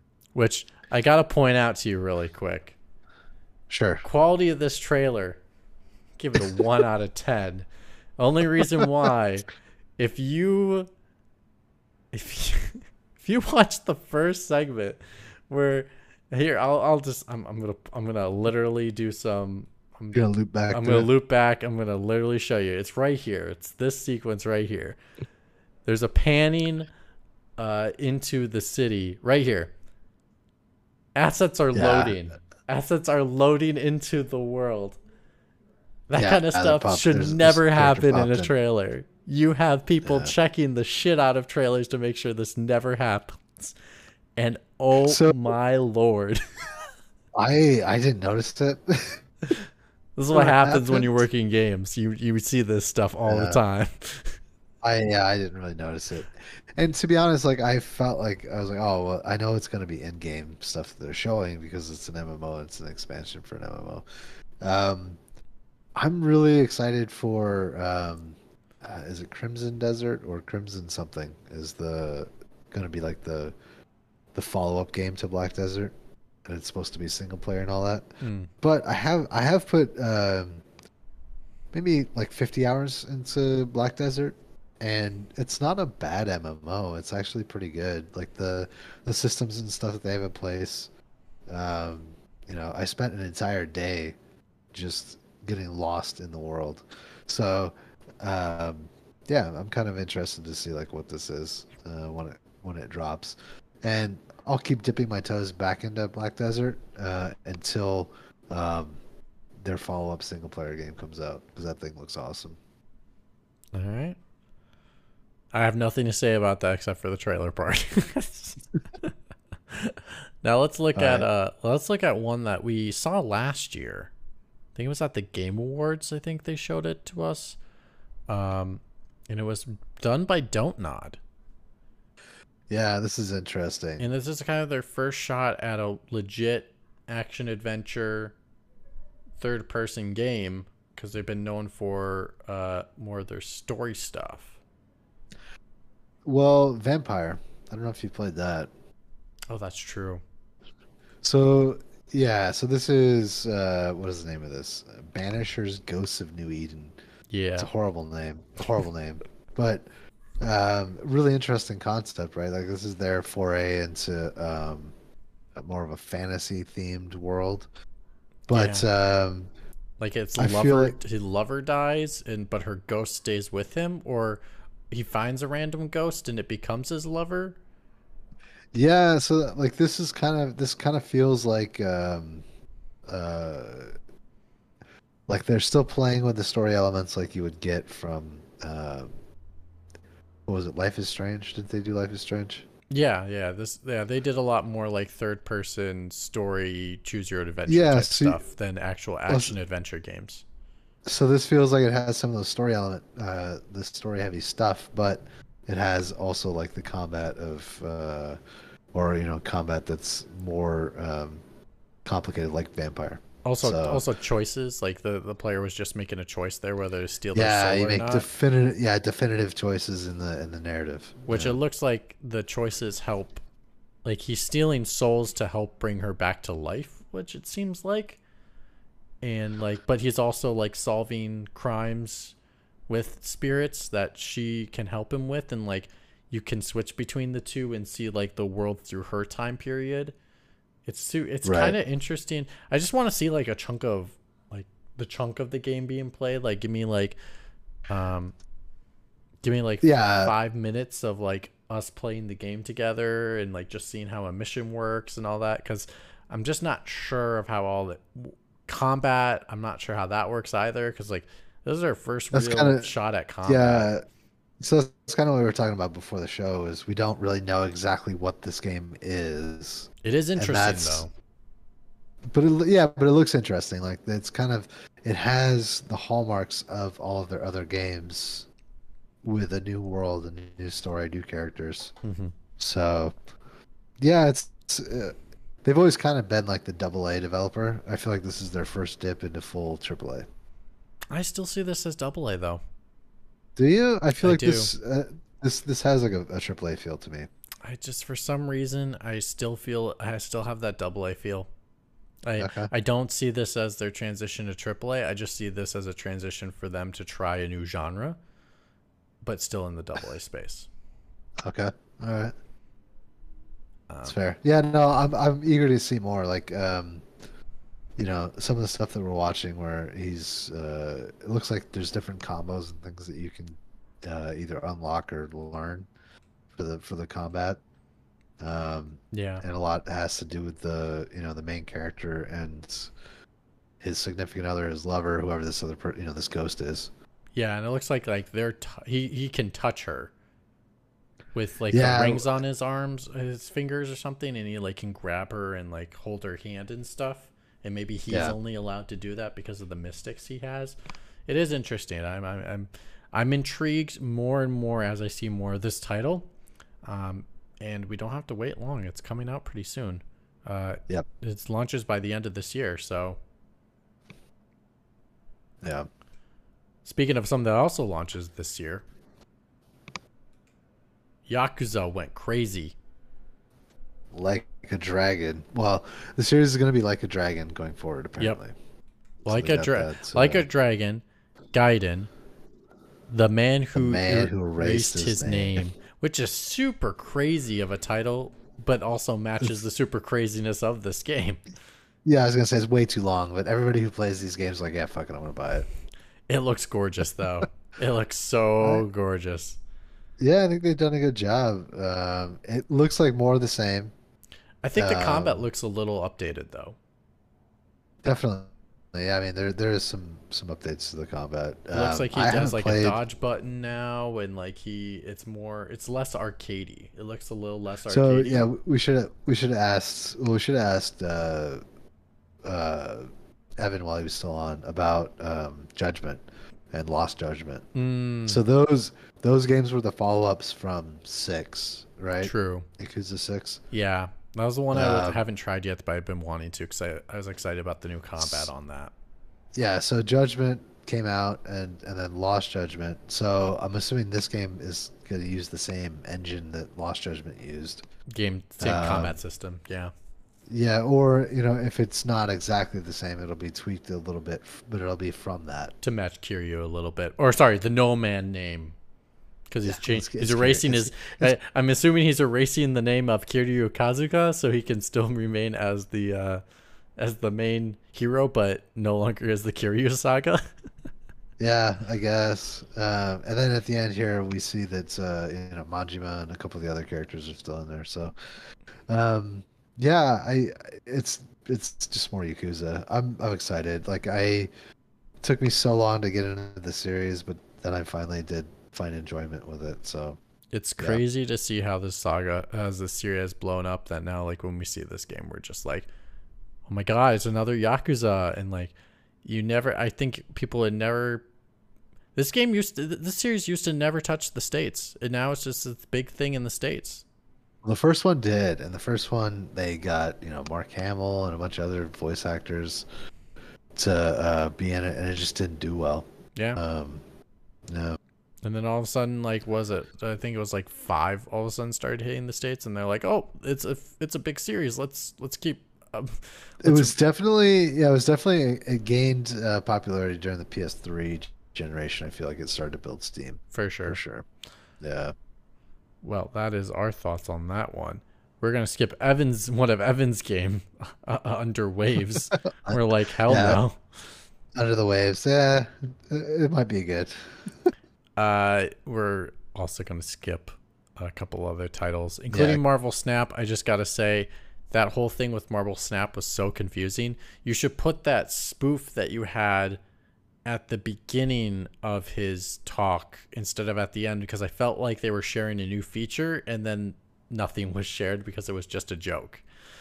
So I was very confused um, how not to present your game at the game at, at uh, Keighley Summer Game Fest.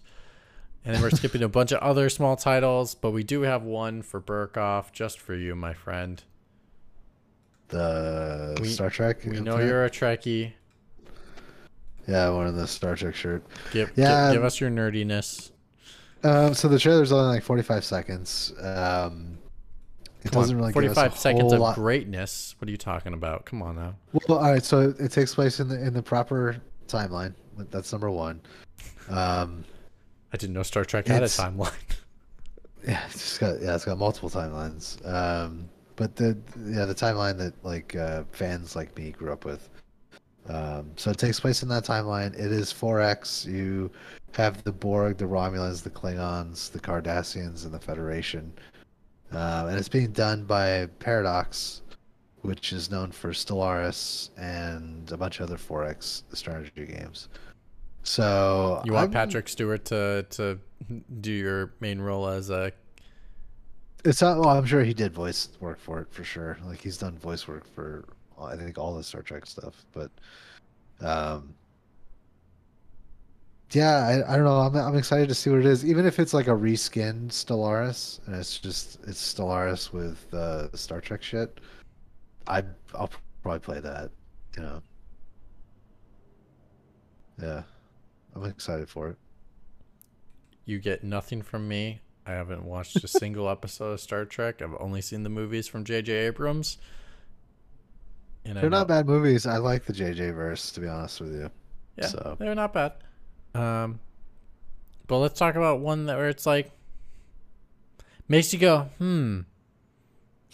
Immortals. Call- Immortals of oh, geez, I don't know how to pronounce it. I keep getting it wrong. Avium. Yeah, that's what Avium. It is. Avium. Immortals of Avium. So, like, they showed this off at the PlayStation Showcase, and then they showed another trailer today. I mean, at the at the Summer Game Fest with the actor coming out, being like, "Oh my god, this is so good! Like, it's so amazing! Like, such great story plot points." And I'm like, I don't see the good story here, but okay. Dude, this this shit has fucking ultra generic written all over it. Like I don't know how this is interesting. Agreed. This is this is like the most fucking milquetoast fantasy bullshit I've ever seen. And I don't milk I don't toast. know how people are excited for this. I don't. I honestly don't. Like I get that it's fucking it's Call of Duty with magic. Okay. Uh, it might be fun. But in terms of the story and like the characters and stuff, this is just not interesting at all. What I will say is I appreciate the swing. I appreciate it them looks... taking I appreciate them taking a shot at this because like I I will I will take this over another sh- regular generic shooter. Right. They just needed a better writer And they like, cause like some of these pieces look like really good set piece moments, or if it was a more interesting title, I would be excited to see. But at this moment, it just looks like your average generic shooter with magic. And I just am not yeah. interested. And I, I want to like this title because it does, it's an interesting concept to do a shooter with first person magic controls. Um, because I think you could pull it off really well, especially if you're really good with shooters. And this is a team that could be really good with shooters. So yep. I'm just like, yeah, I'm absolutely. just utterly disappointed that like, hopefully maybe it, the c- controls are so good that it's like, you want, you should play this game. It might, it might, honestly, it might end up being really good. I'm, it could. I'm, I'm all yeah. reserve, I'll reserve judgment for uh, reviews, but totally based on what, the, based on what they've shown so far, I'm like, this shit is fucking ultra generic, and I just can't.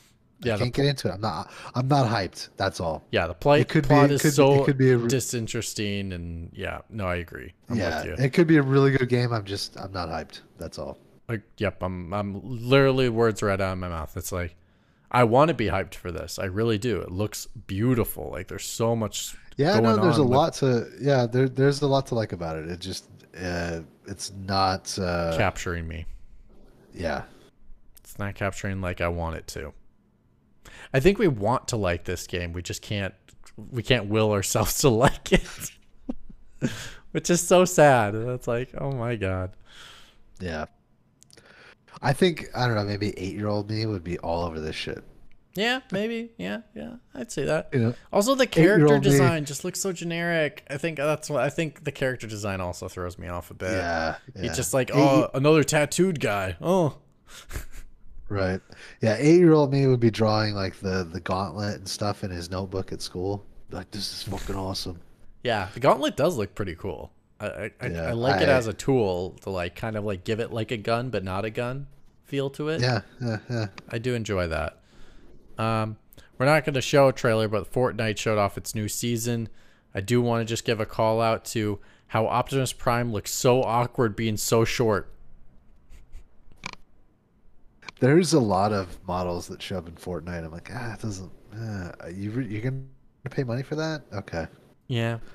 He's, Optimus I, Prime is just I'm like I'm used to seeing Optimus Prime topple over so many people, but he looks right. like he looks so short. It's so off-putting because it's just not how I see him in real in in everything else. Also, I'm not gonna go see that that movie, unfortunately. I'll just wait for it for on streaming. um I heard it's better I heard it's better than a lot of the other films from Transformers, but no, it's just it's just I need them to reboot it. I'm I'm kind of uh, I, I need I need them to start over. Uh, but speaking of starting over, we'll talk about that Final Fantasy Rebirth trailer. Rebirth. That uh, one more thing. Starting off with something that has never been seen in any of the games before, which is apparently there was a, a, a, a tornado and they're all being carried off by Shinra, except for there's no yeah. cloud. But that's never happened in the games before. So that was... So, I didn't... watch this trailer when it came out. So I I was at work when Summer Game Fest was on, and when I got home to watch the rest of uh, everything, uh, Maximilian Dude had already had his uh, breakdown. So when I yeah when I logged into YouTube, Maximilian Dude's video was like one of the first ones that popped up, and it was his reaction to the Final Fantasy seven Rebirth trailer. And I was like, god damn it, like, alright, I gotta watch his reaction first before I finish the rest of the uh, rest of the Summer Game Fest. And uh, he said some interesting things, and I, I already know, like, okay, so I haven't finished uh, Remake yet, but I already know that they're fucking with the timeline and they're doing stuff for the story, and it's actually a sequel. It's not really a spoiler alert. It's actually a sequel. It's not really a uh, a retelling of the game. Yeah, they basically, um, like, they fight... Um... the ghost things you're fighting are, are, are elements of fate, and they basically defeat it. So they're showing that they're not following the same timeline as the, right. the original. Yeah. So Maximilian Dude was like, yeah, there's a, a Zack timeline and a Cloud timeline.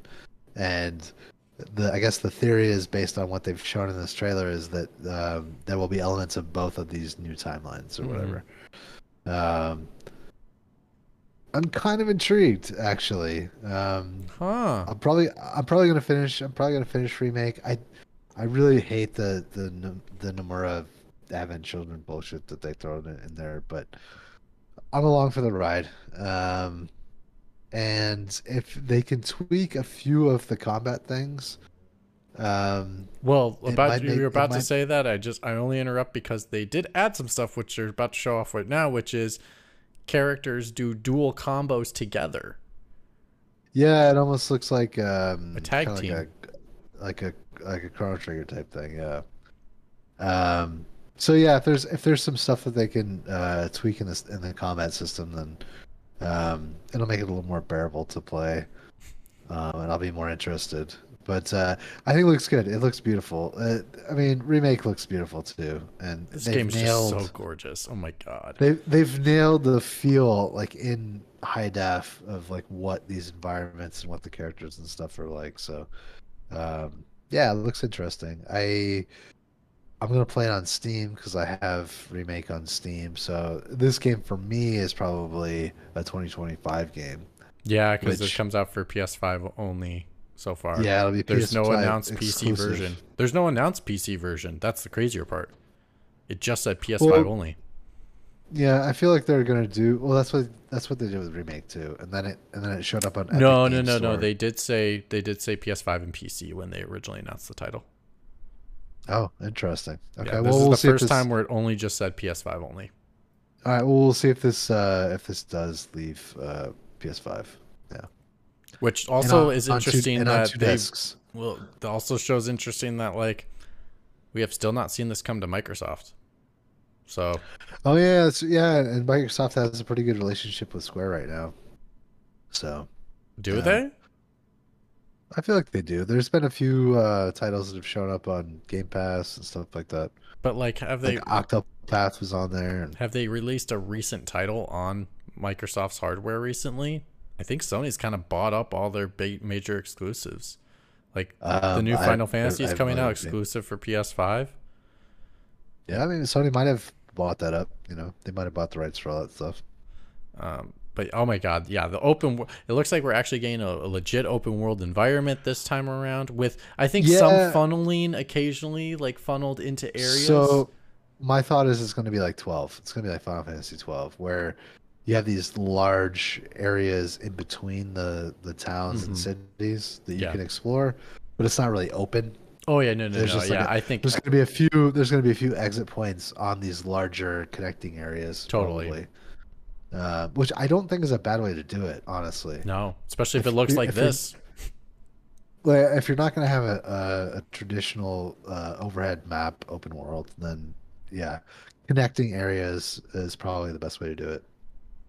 Yeah, and then apparently the way Sephiroth said something, it sounds as if, and even they said it in the past trailer, the first trailer, it sounds like Tifa should be dead. Yeah, that this is I, the new twist. Yeah, I was going to say, I think that's part of the other timeline maybe or whatever. But yeah, or maybe yeah, we'll Sephiroth's we'll just see. saying it to like maybe throw off Cloud and his allegiance to the crew that he's with. I mean, there's a lot that can happen, but there's also I, well, a new female. I don't recall if there was a female um, corporate. Uh, female Turk? No, yeah, she's new. She's a new character.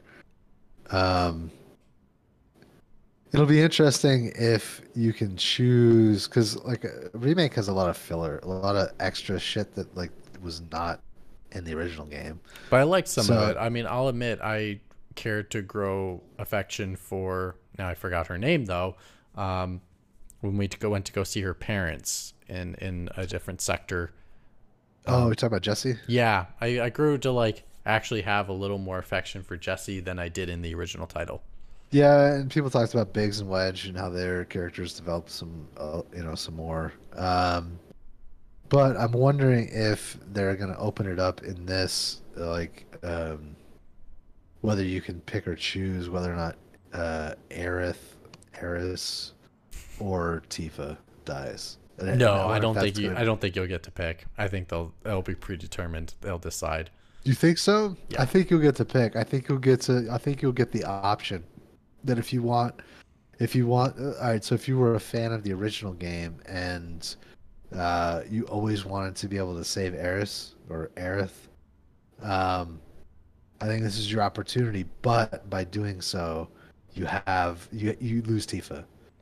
Nah, and that's like that's like the ultimate. Like, oh fuck, nah. That's a hard decision. I then. think they've hardlined so hard to say like we are deciding this story for you, and it is not the same as what you've experienced before. That they'll never give you a choice. Maybe, maybe. I think I they. Know. I think if anything, I expect them to throw a one eighty and not kill Aerith. And I actually would be shocked if they kill her. Either spoiler alert. yeah, well, yeah. Spoiler alert on a. But um. Yeah, but it, it's also there's a whole nother game. So like, who knows? Maybe none of them die, or maybe it's a maybe it's a plot. Maybe it's like a cliffhanger. Is like. You you're not sure if they kill Tifa at the end of the at the end of the game, and it leads to the final game. Well, that's the other thing too, is the um, how much of the original is going to be in this game. Yeah, how far do you so, get basically?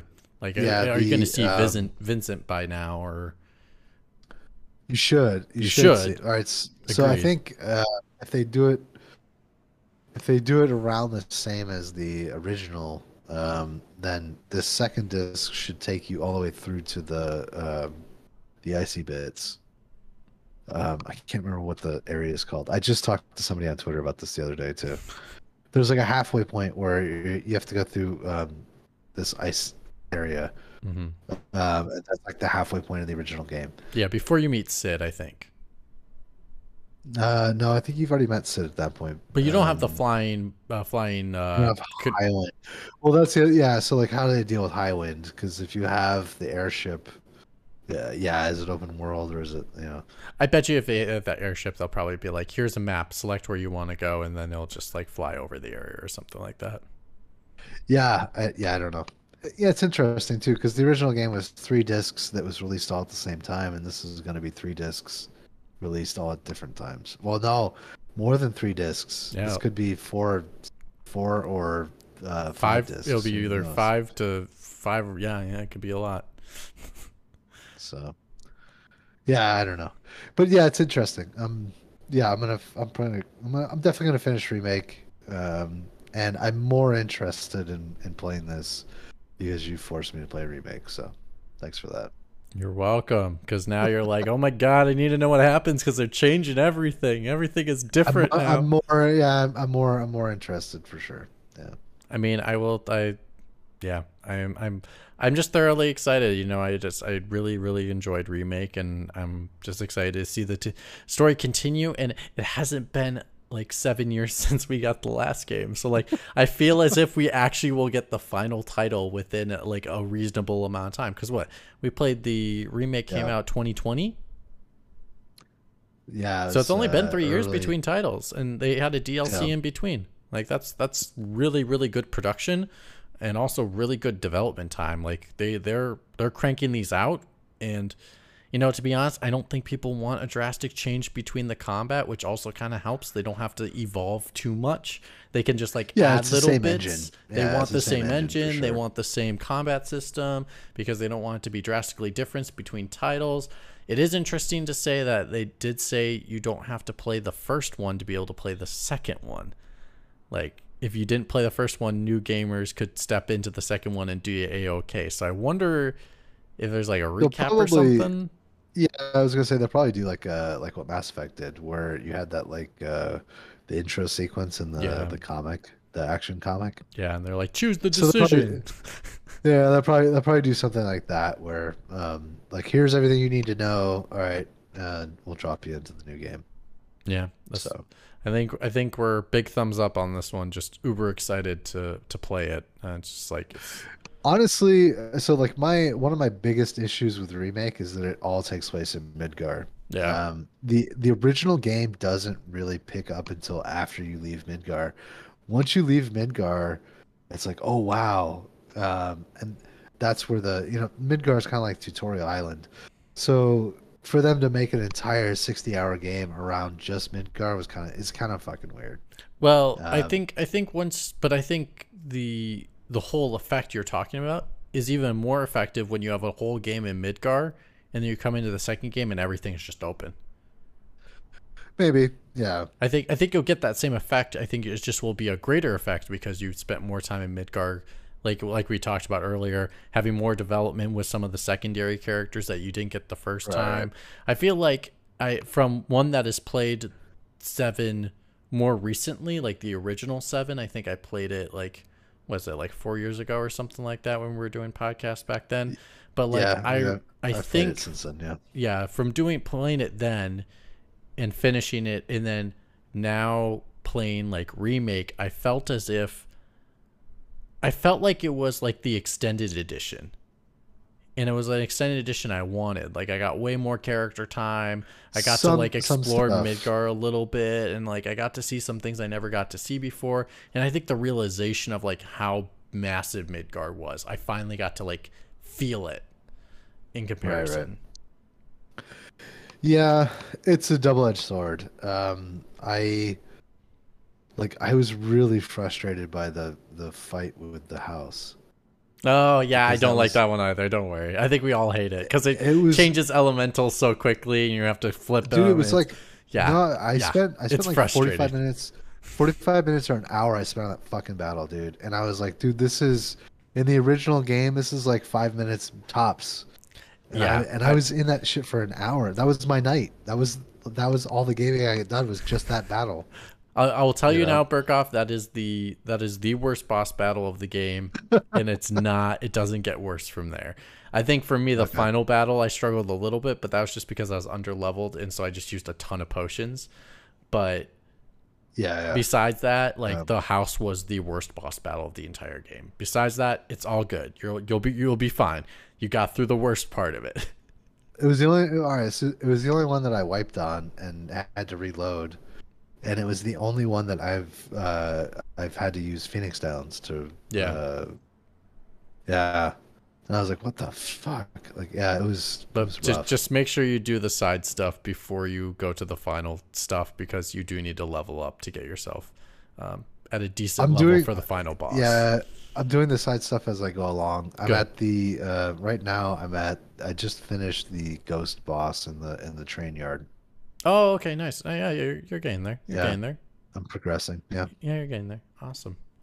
Well, that was that was that was Keighley's final, last surprise. So, Berkoff. Yeah. If you have to give Keighley a grade, what are you giving it? The Dorito Pope gets an A minus. Oh wow! Wow.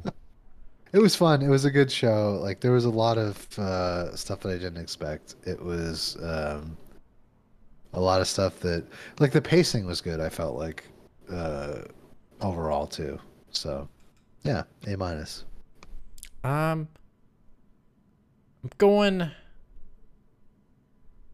God, I kind of want to agree with you. I, I like really want to go. Like, just I, like one thing after another. I was like, oh, okay, yeah, okay. I, yeah. I really want to go B plus, but like to be honest, like the dude had fucking Final Fantasy. He was even even able to poach Spider-Man release date. We even learned yeah. that Eddie Brock is not Venom, which, I mean, is awesome. Like Insom has been very uh, open about how much they want to write original Spider-Man stories that you don't get anywhere else, because if you want to go, you just go read the comic, right? Or if you go watch the yeah. movie, like write your own Spider-Man story that's like really captivating. The fact it's not Eddie Brock, I am captivated. I like that a lot. Um, yeah, I, I, I tweeted out, I was like, I, one of my favorite Venoms was uh, Flash Thompson. Mm, and maybe, maybe yeah. not a lot of people know about him as Venom in the comics, but it was a, it was a good run. Yeah, wasn't um, he Venom in the in the the animated series? I don't think so. Um, no, Eddie no, no, was, that was Eddie Brock. Yeah, Eddie uh, Brock was the yeah. So Flash Thompson was the Venom in the comics from uh, twenty thirteen to twenty seventeen or something. Gotcha. Okay, but yeah, yeah I just uh, they they were able to get that. Like they had. They just had surprises. I like thoroughly surprised in a in a in a showcase. Haven't seen that in a while. Like, well, and I felt like I felt like stuff got uh, the limelight that wouldn't normally get the limelight, like uh, Sandland. That would have been fucking yep. overlooked. So Prince of Persia uh, probably wouldn't have been overlooked as well a little bit. Yeah, because they would have been like, um, oh, it's just a it's just a side scrolling Prince of Persia. But then you're like, Oh, this is fucking amazing. Like, this is really good. Yeah, the Star Trek game, for sure. That would have been, like, people would have forgot about that shit. A Pokemon um, with guns. No, no one Pokemon would forget that. Yeah. Um, honestly, Lies of P might not have had a good showing, because who was going to put that in their showcase, you know? Right. I just, yeah, um, I'm just, uh, yeah, I'm with you. A minus. Like, Keighley. Witch Fire. I, I'm excited about Witch Fire. I think that's going to be a cool game.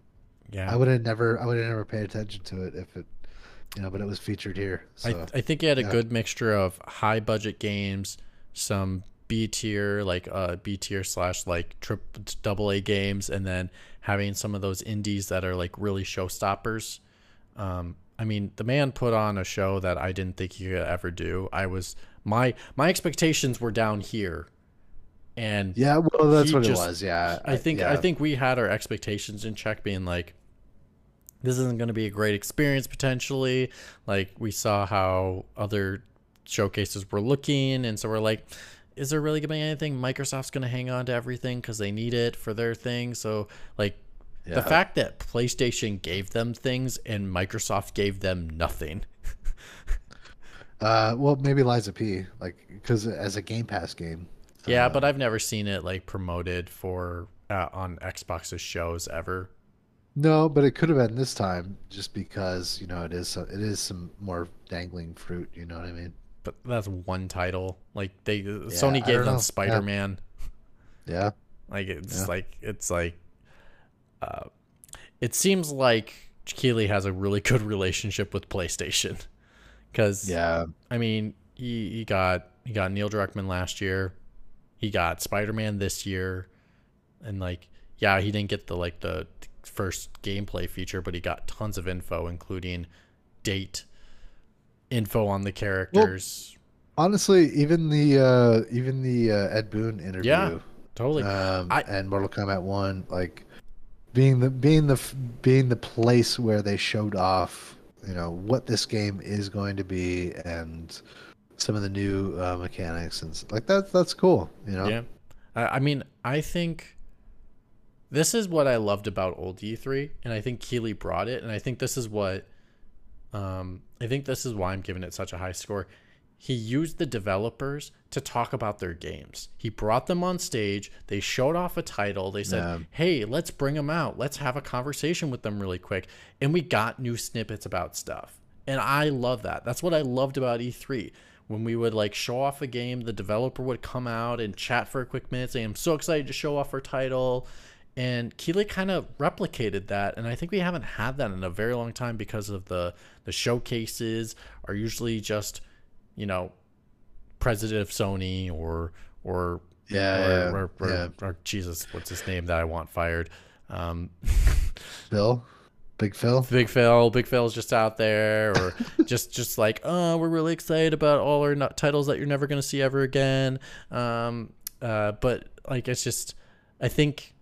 Geoff Keighley brought back what we liked about E three with those presentations, and I think he nailed it. I just like he did bring a lot of energy too. Like, I felt like he was more uh, hyped than he's been. I think the audience like, helped, especially maybe, that they. Yeah. I mean, they were going crazy, and uh, especially oh my god! Like I, I have to say the highlight moment was the uh, speaking of Final Fantasy, and they all go crazy, and he's like, DoorDash got your back, and they all just go like ah. Yeah. And then he instantly goes, no, not that, not that. You know, honestly, like, I, it's Keighley's fun to make fun of, uh, but he is kind of a classic guy, and he's not a bad host. You know what I, I mean? think he's, I think he's not a bad host for this. This is his yeah, bread yeah. and butter. Yeah, Game totally. Awards is a different story. No offense. I think Game Awards is just a little more like poshy. Whereas this is like, this is his bread and butter. It's about the video game developers. He's interviewed right, them right. for years. The Game Awards yeah. is about showstoppers, yeah. presentations, and that's not his style. His style is get me a developer, let me get at them, let me pull some info from them, because like right. there are things that he pulls, and I can say for a fact, there are things he pulls from developers they don't originally want to announce like, or want to yeah. say, but he pulls it out of them, even when it's not like planned to be said. And uh, And like, he does that so well. This is where he rocks. That's why I say he always should do this and not touch the Game Awards as host. Right. Even if he's like, yeah, just running shit in the background. I mean, even yeah. if he like came out for like a couple segments, cool. But like, have a main host that's not him for for right, the Game right. Awards. But this is this is I his mean, bread and butter. I I wouldn't be mad if uh, Sydney Goodman stepped up. I think she could do it. I don't know who that is. She's the one that does the uh, she does the pre uh, uh, no no no the pre Game no. Awards stuff. I don't want her either. You don't think so? No, no I think she keep her keep her to the pre awards. I want someone. I want someone with a little more pizzazz. No offense, she's not a. Yeah. She's a little too. No offense, she comes off very fake to me. Just okay. Saying. She just comes off fake. I want someone like genuine. Like fuck, get Keanu Reeves on that stage. heck, heck, you got uh, you got um. Nicolas Cage on the stage here at Summer Games Fest. Have him host the awards because he sounded Nick Cage. Oh my god, he was so fascinating to talk about games. And then he's like, uh, he's like, oh yeah, I really want to work in more games. And I just instantly go Absolutely. like, let's hire him. Come on, whatever people are working on, get them on your projects. I want to see Nick Cage in more games. But yeah, I'm not mad about that. But we have spent a full almost two hours talking about this show. All right. I think it's about time we head out then. Well, hold on. Thank you for listening or watching. We are Pixel Pints. Yeah, yeah. Uh, follow us at Pixel underscore Pints at Twitter or on Instagram at Pixel Pints Pod when we go live each and every single weekend here on twitch.tv slash Pixel Pints. We archive our episodes on YouTube, Twitch, and on podcasting services around the globe. We may have a special stream tomorrow morning. Yeah, maybe. Watch. watch depends on how much I depends on how much I, I drink tonight. Watch Twitter. Watch Twitter very carefully. Hey, we're ending a show and it's not even midnight. It's crazy. I know, right? It's crazy. But as Berkoff always says, what's the magic words? Uh, and on that note, we're out. That's what I said. That was a good show. Honestly, like, yeah, there's we didn't talk about some of this stuff. But, uh, Lord of the Rings, maybe. Yeah, a bunch of minors and like going like, oh my god, is this just a your standard edition building sim, but it's Lord of the Rings with minors? I I don't know.